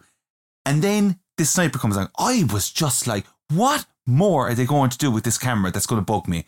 Because I, for one, was not into the sniper thing at all. For the listeners who have yet to play it, or if you are going to play it, it's it's very straightforward. Rather than your your typical sniper view that you would know of, where your the, whole scope is on the screen in the center with the kind of black round, whatever. Second Sight is doing this thing where eh, the scope view is in the bottom right corner. It's like off to the side, kind of down by the corner. It's pretty small, but you can still see the whole game. So it's not taking away any of the game. It's just giving that extra thing. Now, for a lot of people, they might go, "Oh, I kind of like that. It's pretty cool." I, for thought it was awkward as shit because it doesn't make sense. Because I'm not looking. Then I'm still not looking at your game. I'm not looking at it. I'm looking at where I'm shooting, and you've given me this really small little view. I, I don't understand. I would way prefer to have just had the normal sniper view that we all know from every game that's out there. The first time it happened, I didn't know what was going on. It was so strange. I don't know if I've ever seen it before. Maybe I have. And uh, that point is incredibly valid, Adam. Like if if it's being included purely because you want the player to still take in the world that you've created, then well, I'm still not looking at that game world that you have created because now rather than the entire screen being uh, my sniper scope and me looking at that, I, I it's just in the bottom right corner. But that's where my eyes are going now. Yeah. I mean, I got used to it because I played the game for whatever it was, nine, ten hours. I can't remember however long the game was. As you say, Colin, we get used to it, but I'm not enjoying it. I thought it was all right. Uh, yeah, I thought it was all right. It, it doesn't. It d- didn't really. I mean, I hear what you're saying. I hear what you're saying, but uh, I just sort of thought. It, it, you know, you snap to everyone, so it's never difficult. If it was like that and it was really fiddly and difficult, then I think I totally Mm. agree with you. But the fact is, it was like that and it was just as easy as everything else is easy. And I just sort of, again, fine tuning the aim to the headshot, very satisfying. Um, it was an example of like style being perfectly in proportion to substance, I guess. So it kind of didn't cause any problems. It's like it's a little. It, it, feels like something that would be in the video game 13 or something. Like it feels like something from a comic book. Like, oh, yeah, we'll have a little panel that's the sniper thing. Which is, you know, whatever. Um, but no, I didn't think it got in the way. I think all in all, I thought the majority of the like gunplay and the shooting was all right. like a lot of things I've said. I thought I thought it was okay. I will say I actually thought the guns packed more of a punch than Psi-Ops. Yeah, definitely. We like in Psi-Ops, you prefer using the powers. Yeah. Uh, a bit shit in this game when there's just unlimited enemies though. That that is just rubbish when like you alert them and if you just stay in one place the enemies are actually unlimited in second sight until you move on or complete an objective and it's just like uh that that bit's better in Psi-Ops. I'm not really a fan of unlimited enemies at the best times but yeah. So that is what we thought of the boom boom of Second Sight. So now let us talk about the most noteworthy mission or level that stood out to each of us. So yes, as I said earlier, this isn't necessarily our favorite levels or our least favorite levels. They can be, but it is just a, a level that stood out to us for whatever reason. And look, why not? We'll do this in chronological order. I'll start off because I have chosen the the earliest level in the game. The the uh, mission I wanted to talk about, mission level. The word is interchangeable in Second Sight, but yeah, I wanted to talk about uh, mission six, which is called Madness. Um, I made reference to this off the top, but the amount of games we've spoken about that have asylums in them. It, it like developers just they bloody love a psychiatric hospital. anyway, in this mission, John Vattic has left the facility that he starts the game in, and he's going to break Jane Wilde out of the asylum. The psychic of um, Winter Ice is uh, his his team. Um, I've gone for this mainly because of how it shows uh, creativity in the level design and the game's stealth mechanics. So you start the level outside in the uh, the kind of courtyard of the asylum, and there's a spotlight there. And if you want, you can climb a ladder and you can turn that off if you like. You don't have to. But one thing that this level has loads of, or this is an example of something that this level has loads of, you can get inside the asylum, which is your goal, either by finding a vent on the far right, or you can make your way in the main gate and then you'll find an open window somewhere around there. And uh, I'm not as confident in this one. I could be wrong, but I think there's another way to get in somewhere off to the left, going off memory. Now, the entirety of Second Sight isn't this at all, but this level. It just it, it had a lot of that. It it scratched a Deus Ex itch. I mentioned Deus Ex earlier and talking about hacking. Like there's a bit of that in this level too, but also I guess the the biggest comparison to Deus Ex would be in this level, you do an awful lot of crawling through vents. And these vents, they might connect one cell to another cell to another cell, but then on the other side of the the building, there might be another kind of uh, uh, cell that has a vent in it that connects to somewhere else, that connects to somewhere else. It's it's not an immersive sim. Not saying that, but this level it is surprisingly open and you're you have an awful lot of choices. There is also a lovely bit where you're in this large I think it's a library and there are doctors there, but they don't know who you are, so they don't react aggressively to you. So you, could just walk out in the open, which isn't something you can do an awful lot in the game. This might actually be the only area where you can do this. But during this bit, you're looking for a password to a computer terminal so that you can get on the computer terminal and then unlock a door. So again, there's their Deus Ex-ness. I, th- I think there's another part of the level where you access a different computer and you're able to do something I mentioned earlier. You're able to like manipulate the surveillance cameras from there too. And I just loved whenever the game allowed me to to do that. Like earlier on I said how the stealth isn't terribly sophisticated, and it, it isn't. It isn't. For me, it is relatively decent throughout. Uh, but then there are levels like this which are really enjoyable maps that allow for different stealthy approaches. And uh, like I wouldn't say this is the only instance of it, but I would say this is probably the most concentrated example of this type of thing. Now, the level that you have chosen, Josh Wise, does have a bit of this as well, I guess. So yeah, yeah tell tell myself and Adam and the listeners at home about the level you have chosen. I went for uh, the tenth one, mission ten. It's called Street Life, and uh, it was it sort of jumped out because it felt very different to the other ones. Um, not the military industrial vibe, not the asylum vibe, uh, but also like really different to the army shooty vibes that are in the flash sideways missions. In this one, you're just in a little section of Queens in New York City. Um, you you have to find Stark um, in the timeline of the possible future, and um, you do that by going through a little section of sort of back alleys and stuff in Queens, and there are government folks um, that are pursuing you and then sort of ranged against those government fellas, or sort of stuck in the middle, really, is a, a street gang. I think called I think they're called the Vipers or the Vultures or something like that. um, and uh, I really liked it for a couple of reasons. Um, as I say, just just totally, you're just looking for someone, and it was kind of cool. I, it felt like a little.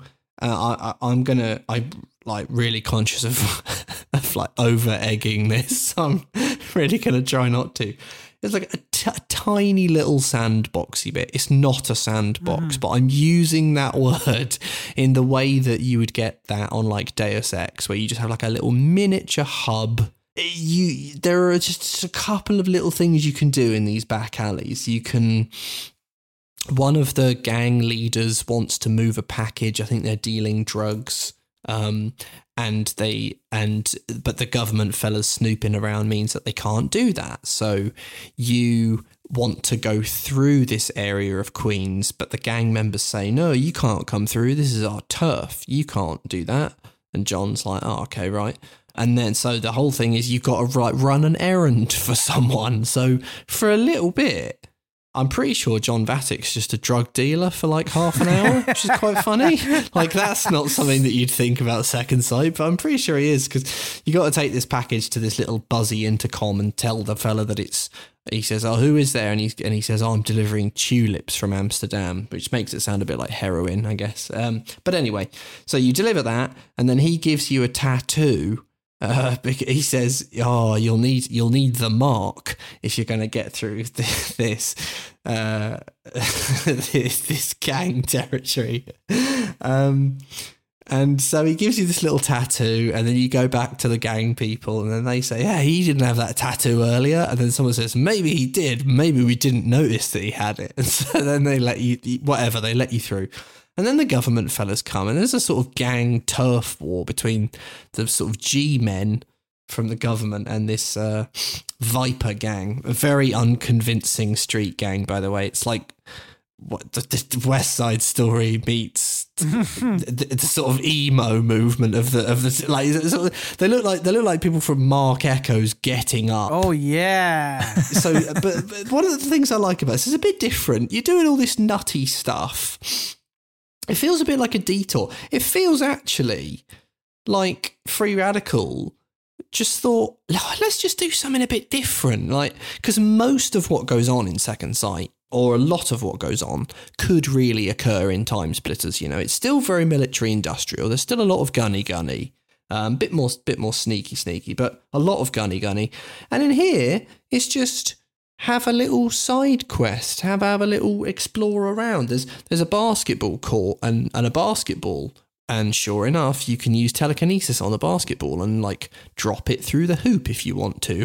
just little just like little random bits like that. And then and it's also it uses verticality very well. Like Stark is way up in a in a um, a sort of tenement block of flats and there's government goons on high up scaffolding and you can TK them off the scaffolding and that that's the most satisfying TK stuff in the game really. Adam, you have gone for something entirely different to the levels that the both of us have chosen. Yeah, I've gone for um, teamwork, which is mission 11. This level is just a straight up shooting mission and the only reason that like I'm kind of picking this one is it is quite impressive when I'm going back to what I was saying earlier about the the kind of scope of these like levels, this one is massive. It's really big and like mm.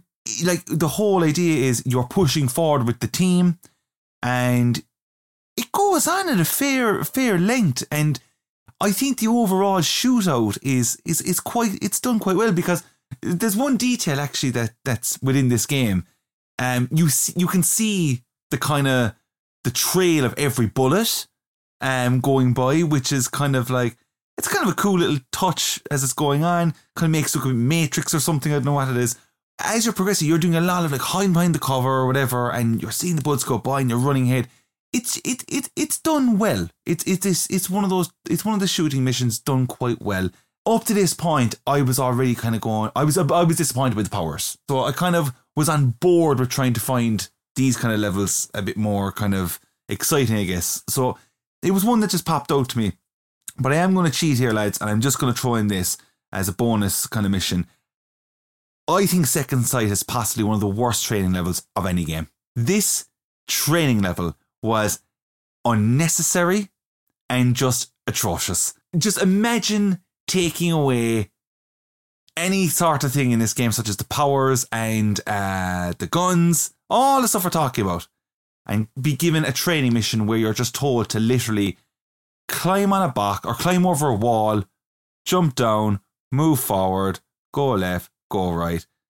It is so unbelievably bland. Why, why, why in God's name did the train level in Second Sight have to happen? Especially when, as you're progressing, John doesn't seem to really have a clue. He's like, oh, ah, like he's freaking out kind of all the time. Why was he doing training for?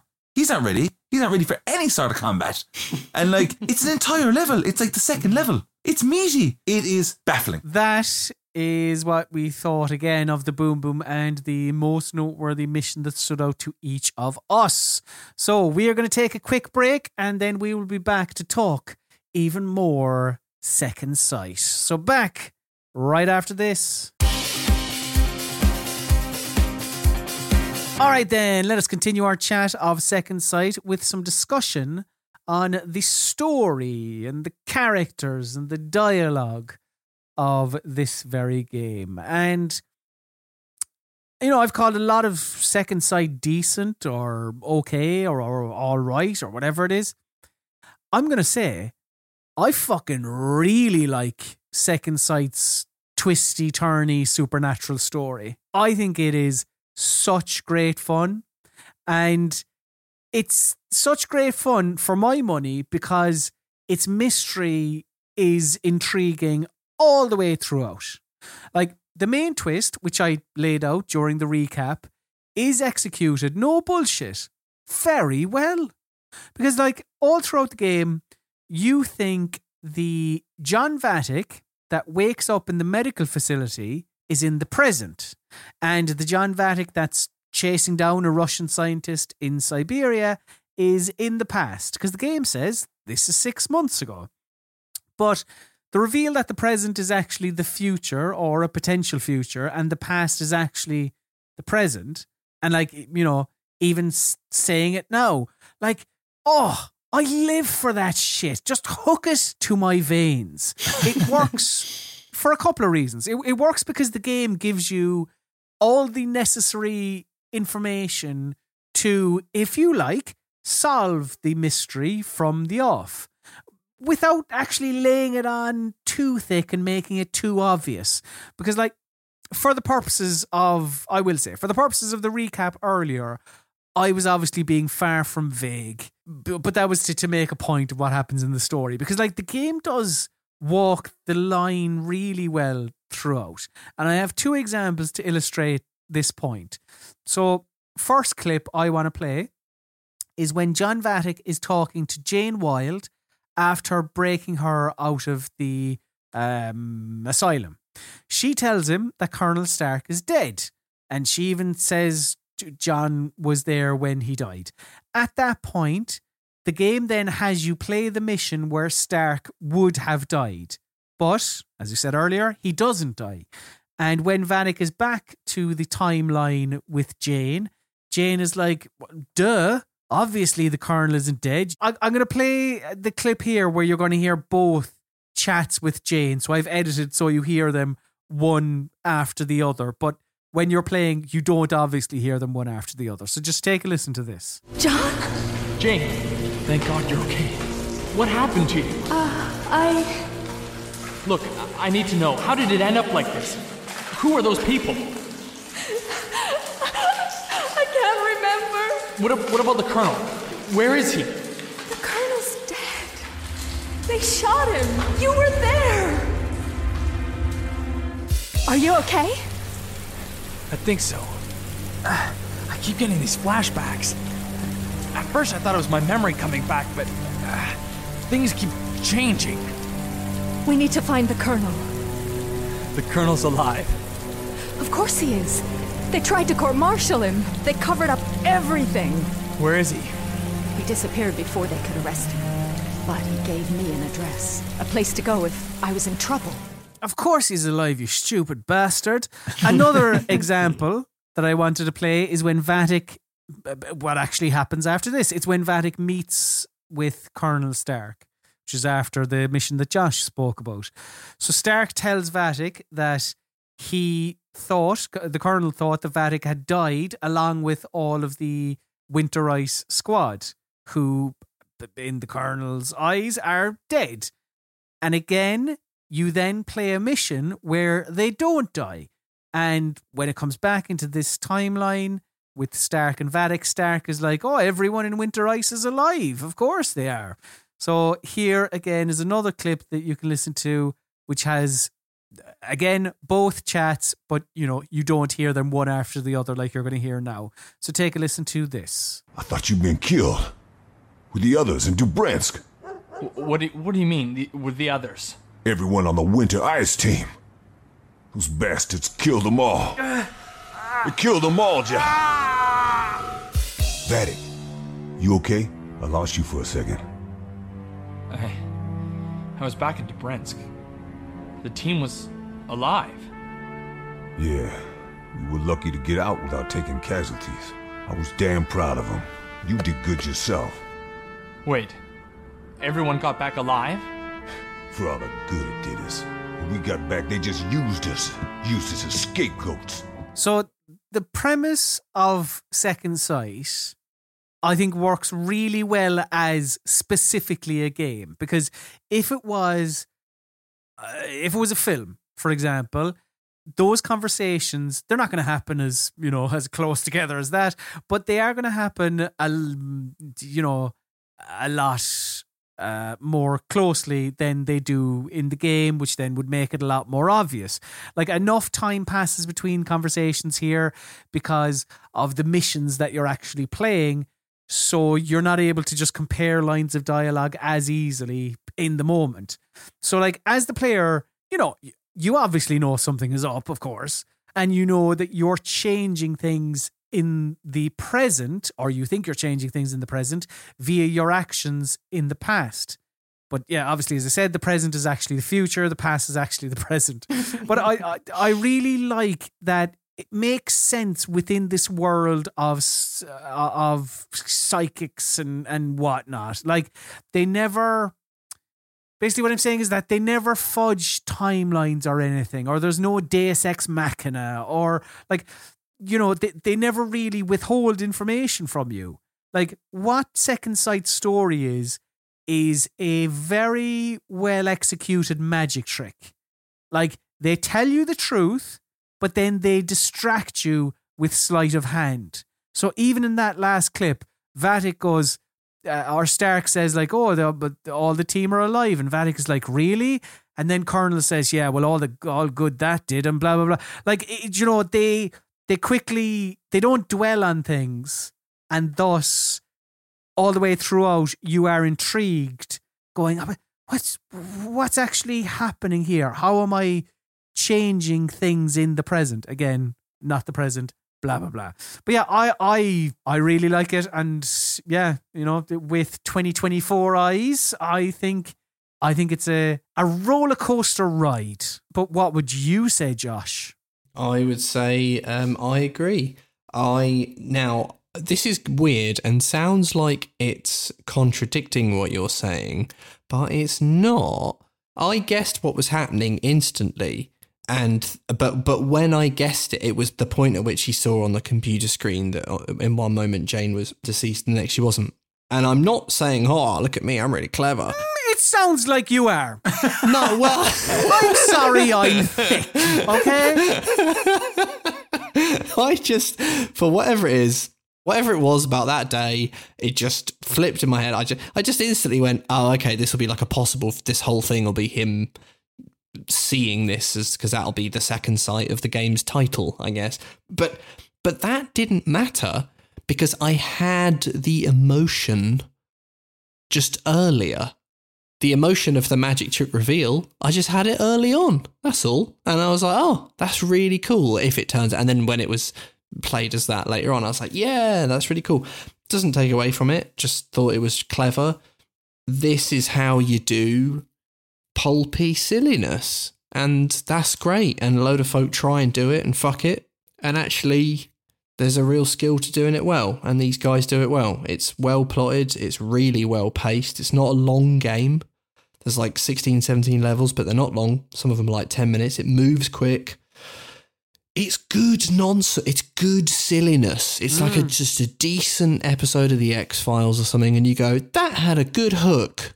Uh, and I was with it all the bloody way. Look, I, I wasn't. I'm not like the genius in the classroom, Josh Wise here. I didn't. I, I didn't pick this up immediately, but um, I like this is this is one of the stronger parts of the game for me. I was I was kind of like, oh, this game got this game got a bit of chops in its story, and I was a bit like the back and forth was kind of like once I knew what they were going for, I was like, cool.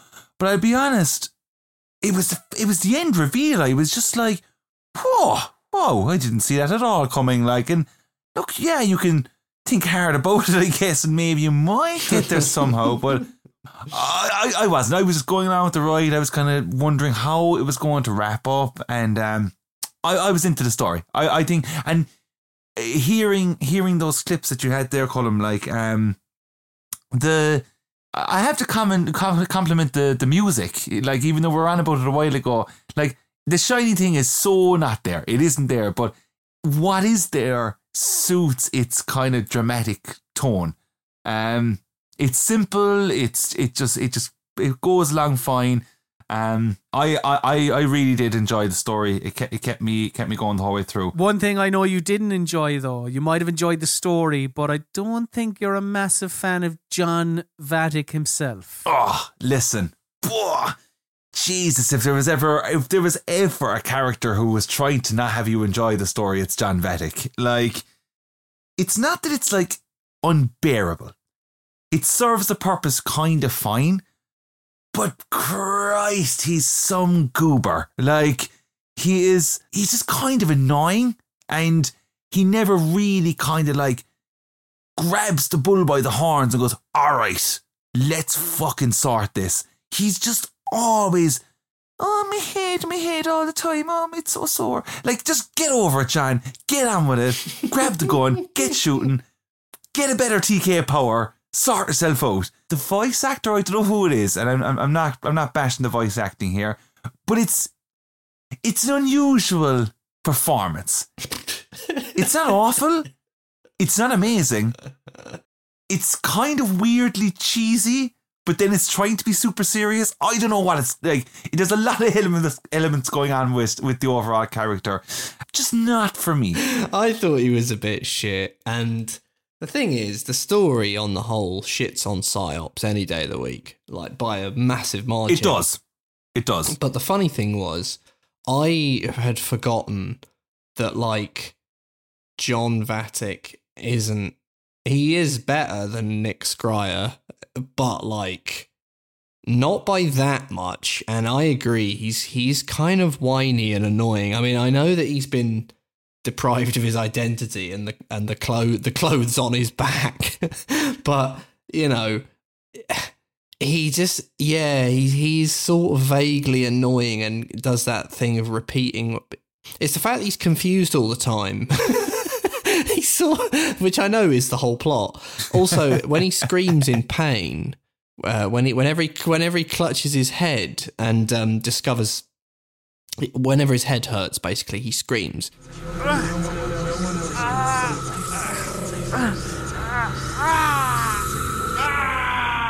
But unfortunately, uh, for me uh, and for anyone out there, uh, he sounds just like Nigel Thornberry from the Wild Thornberrys.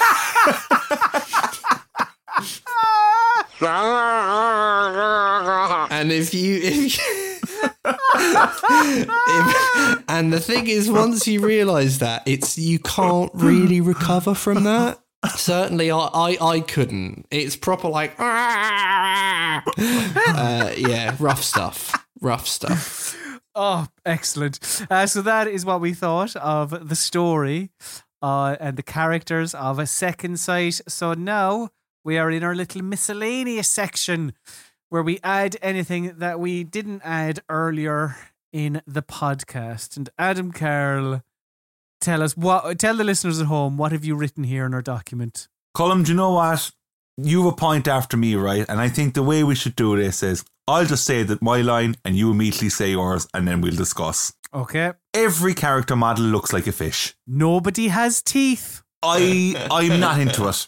I'm not into the the style of the characters. It's and everybody is just bug eyed and everything is kind of large but narrow. I, I, I, it's just, it's, it's a style of that time.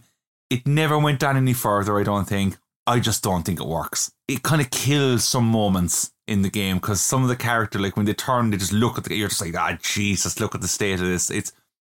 I don't think this game looks phenomenal in that sense. Um, and when Colin, when you said nobody has teeth, I, I couldn't agree more.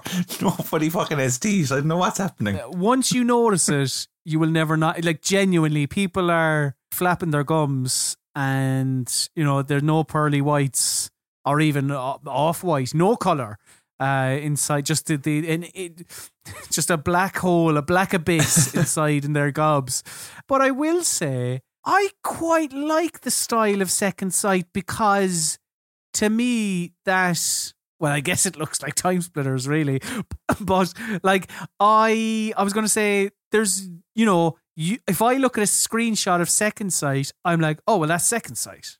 Like I can instantly tell that's what it is. I, I, I get what you're saying. Yeah, like it has its identity. To, like in in the visual side, there's no two ways about it. But just just doesn't look great, regardless of the the character the character models and stuff. The actual overall color tones and stuff, even though they're pretty drab, it just works. It works for what the game is. Through all the games that we've talked about in the podcast so far, I will say that I do think that this game could could do with a remaster. Well, that brings us nicely onto Josh's point, I think, because the likelihood of a remaster of Second Sight, well, slim and none come to mind because at the tail end of last year, Free Radical Design closed its doors. And I know you wanted to talk about that and just the developer in a wider sense as well. Yeah, yeah. Out of their hands, unfortunately. Was it was it Embracer or Ten Tencent? Embracer. Yeah, and a load of shitty redundancies, uh, like days before bloody Christmas. Yeah, that it was a real shame because they'd brought they brought Ellis and Doak back, and they were working on TimeSplitters and all that sort of stuff. But I do, and and that would have been great. Oh, I love bloody love TimeSplitters, and and I love Second Sight, and I remember talking to David Doak about it, and it was I spoke to him when Embracer, when they had announced, I think Koch Media had bought the rights to all the TimeSplitters and Second Sight IP, and, and it was, and and they'd let it be known that they were doing another TimeSplitters. They were bringing it back in some capacity, but he he had not yet been brought on board, and they hadn't properly reunited Free Radical yet. And I remember him saying when he had heard about that, and he'd sort of emailed them to say, you know, good luck, basically. Um, but he t- he said to me that he'd rather Second Sight than TimeSplitters, which really stuck out to me at the time. And I guess the thing was, he said everyone. The thing is, everyone loved TimeSplitters, so you you sort of kick your you, you got your work cut out for you when you're doing a you know a, a remake of something that's really beloved. Whereas he you know he, he was sort of saying Second Sight kind of deserves a remake more because there's a lot there that can be coaxed out if you can iron out the finicky. And I think, and he even said to me um, that that was the whole thing. Psi-Ops had the controls. We had the story, but Psi-Ops had the controls, and it's very true. And I and I agree with you. I think yeah, something like even even even if it's yeah like a I'd say a remaster, maybe just a, a remake or something. There's a lot in Second Sight that could be polished up and tweaked, and uh, Unless something changes between us recording this and the listener listening to it, I'd be pretty surprised if we ever get a Second Sight remake no Oh yeah, I, I would have. I would think that's that's probably not going to happen. I mean, you, you'd need someone to to pick pick up to pick up TimeSplitters first. They need a whole lot of momentum. Yeah, it's probably the last we've seen of John Vattic. I think. So that is what we thought of Second Sight. So we are going to take a quick break, and then we are going to sum up our thoughts on John Vattic. So we'll be back right after this musical interlude.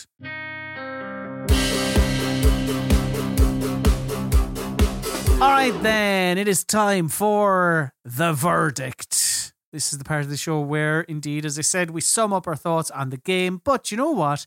Just before that, I want to know what some critics were saying about Second Sight in 2004. I want to know what the critics were saying when the game came out. Uh, our first review here is from Brad Shoemaker of GameSpot, who gave Second Sight 7.5 out of 10. And they said, quote, It's got some flaws and it's not very long or replayable. You'll probably finish in 12 to 15 hours without much incentive to go back to the beginning but it's fun while it lasts. Russ Fischer of GameSpy gave Second Sight 4 out of 5 and they said, quote, Sure, it's clunky and awkward at times, but the inspiration almost always shines through. For Electronic Gaming Monthly, who would have had three reviewers. Um, reviewing it for them were Jon Dudlak, Matt Leone, and John Ricciardi. And the average of their three scores would have been 6.5. And a quote from one of the reviews quote This game combines the best parts of TimeSplitters huge levels, fluid controls, and gorgeous art. Throws in surprisingly satisfying stealth gameplay that's not overly complex, and then adds one of the most compelling video game narratives in recent memory. Joe Rybicki of official PlayStation Magazine US gave Second Sight 4 out of 5 and they said, quote, If you're looking for a finely crafted, thought provoking story to go with your psychic phenomena, look no further than Second Sight. And finally, Joe Juba of Game Informer gave the game 8.5 out of 10 and they said, quote, Even with some unpolished technical aspects, the way the story unfolds is innovative and engaging, and the number of ways around each problem is impressive. You won't find as many staggeringly awesome moments as Psi-Ops, but it is certainly an inventive and unique stealth game in its own right. But lads, on this podcast, if I've told you once, I've told you 27 times, I think.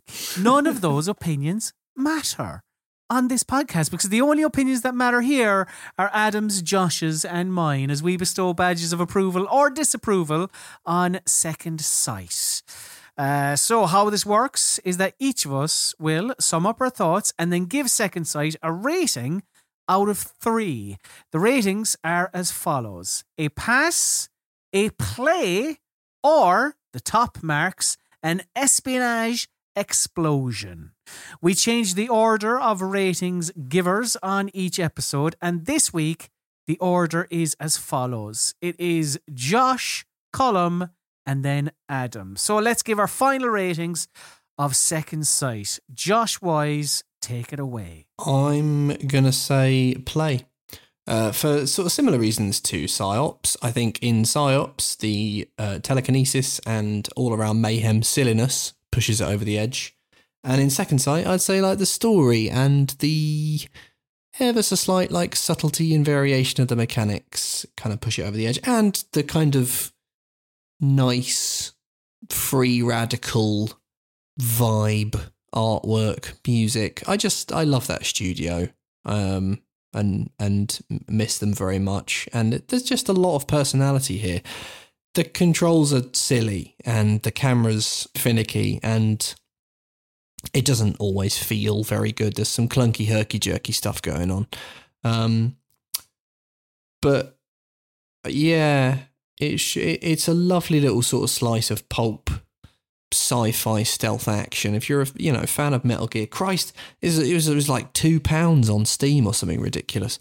Pick pick pick it up, put you know, and that'll be you sorted out for a rainy Saturday afternoon one day when you got nothing better to do. You'll be loving it. I'm up next, and I have used yeah the word decent and all right and all that throughout this podcast when talking about the stealth. Yeah, I think the stealth is, is yeah pretty decent, and the stealthy powers I quite liked. I I, I really like charm, and I liked I preferred how possession is handled here versus Psi-Ops.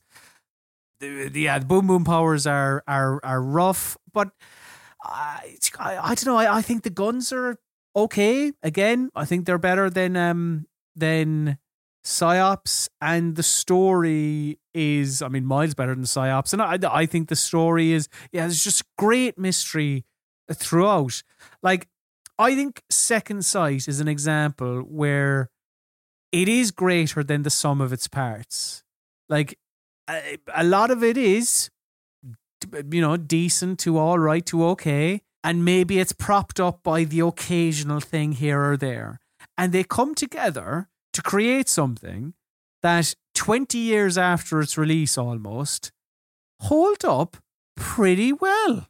One final thing, actually. Uh, when I spoke about Psi-Ops, I said one thing I found difficult when playing Psi-Ops was a drive to play Psi-Ops when I wasn't playing Psi-Ops. I don't know why. I just, when I sh- shut it down and like if I tried to come back the next day, I was like, oh, it was just one of those games where I was like, I can't find myself uh, pushing myself to play the game. Whereas with Second Sight, I was like, here we go, baby. John Vattic, let's do this. Uh, Second Sight for me is a play.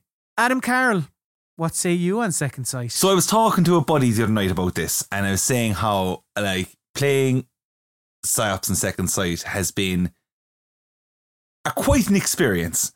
And he responded with, "Is which one is second sight, which one is Psi-Ops? Because that's what everyone does for some reason. They go, "Is it the one with the red cover where your man holding the head?" You have to explain each game every time. It's hilarious. But anyway, I think playing these games back to back was an absolute journey. Like because going in before playing both, I'm like, yeah, second sight, cheers. I was always second sight fella, whatever. And obviously on on the Psi-Ops episode, I gave that uh, a play, um, which was quite surprising. I was like, oh, okay, I actually had a bit of fun with that. Second sight, I'm going in going, can't wait. This is, I just remember a lot of good things. So I thought, and all this kind of jazz. Um, what you said a while ago, Colm, was you you had you found it difficult to get get back to Psi-Ops.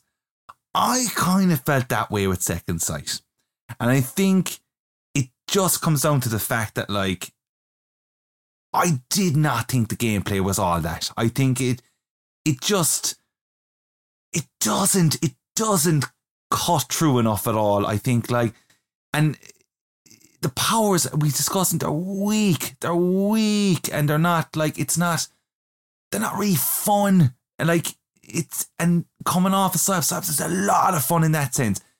Gunplay, not great as well. It's just like, okay.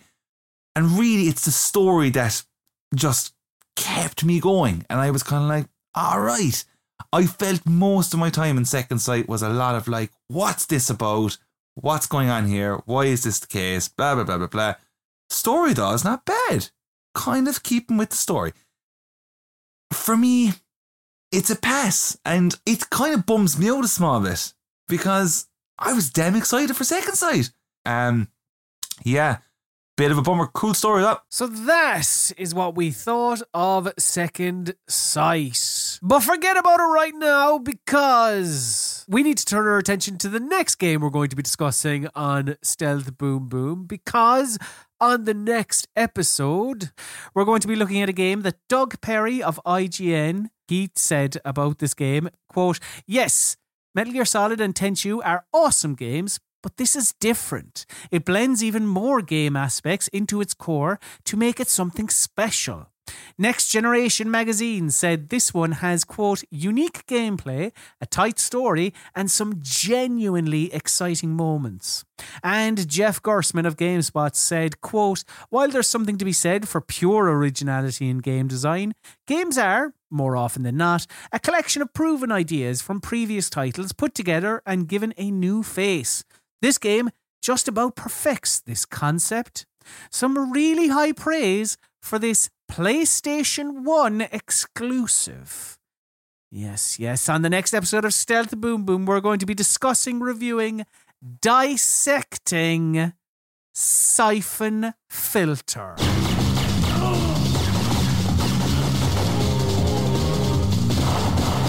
Gabe Logan is back.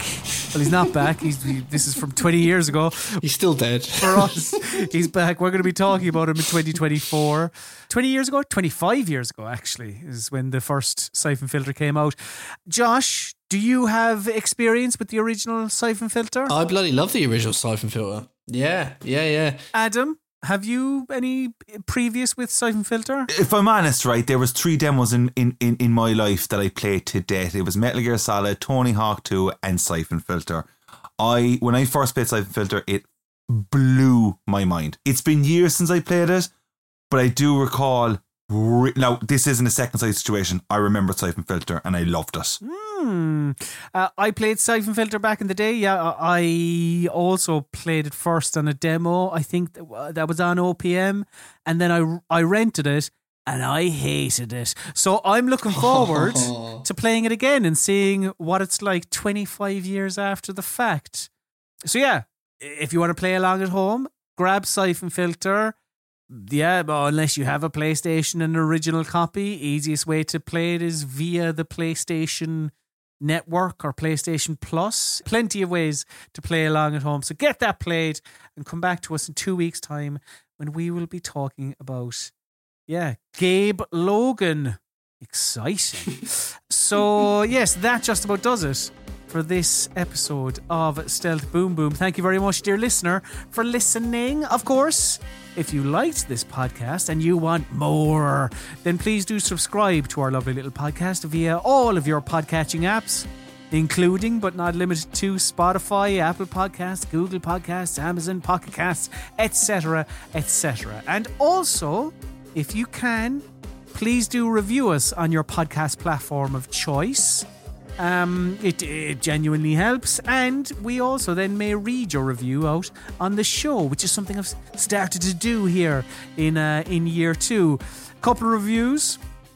One here from Melatonin One, who uh, they reviewed it. They said, "Excellent podcast." Which takes a look at both old and modern games in an interesting and often very funny way. Highly recommended. Often very funny. Not, Not always. Not always. not going to give those bastards big heads. Thank you very much, Melatonin One. We're obviously only we're joshing you, uh, which is very apt for my co-host. Um, but look, why not have another here? This is a review from J. Ray Joseph, and they said five stars, a stealth espionage explosion of humor, camaraderie, and good-spirited analysis. Well, uh, there's a glowing review. Thank you very much, J. Ray Joseph. Review us on your, as I said, your your podcast platform of choice, and then we may read those uh, words out at the end of the show. If you want to follow Stealth Boom Boom on social media, you can do so at Stealth Boom Boom, and you can follow us as well. I am at Colm underscore Ahern, Adam is at Adam Zokes, and Josh is at Joshy Wise. But now, now it's time for my least favourite part of the show, because this is the part of the show where we must bid the listener adieu. So say goodbye, Adam Carroll. Goodbye. Say goodbye, Josh Wise. Bye. And say goodbye, Colm Ahern, Sloan, Guffaw.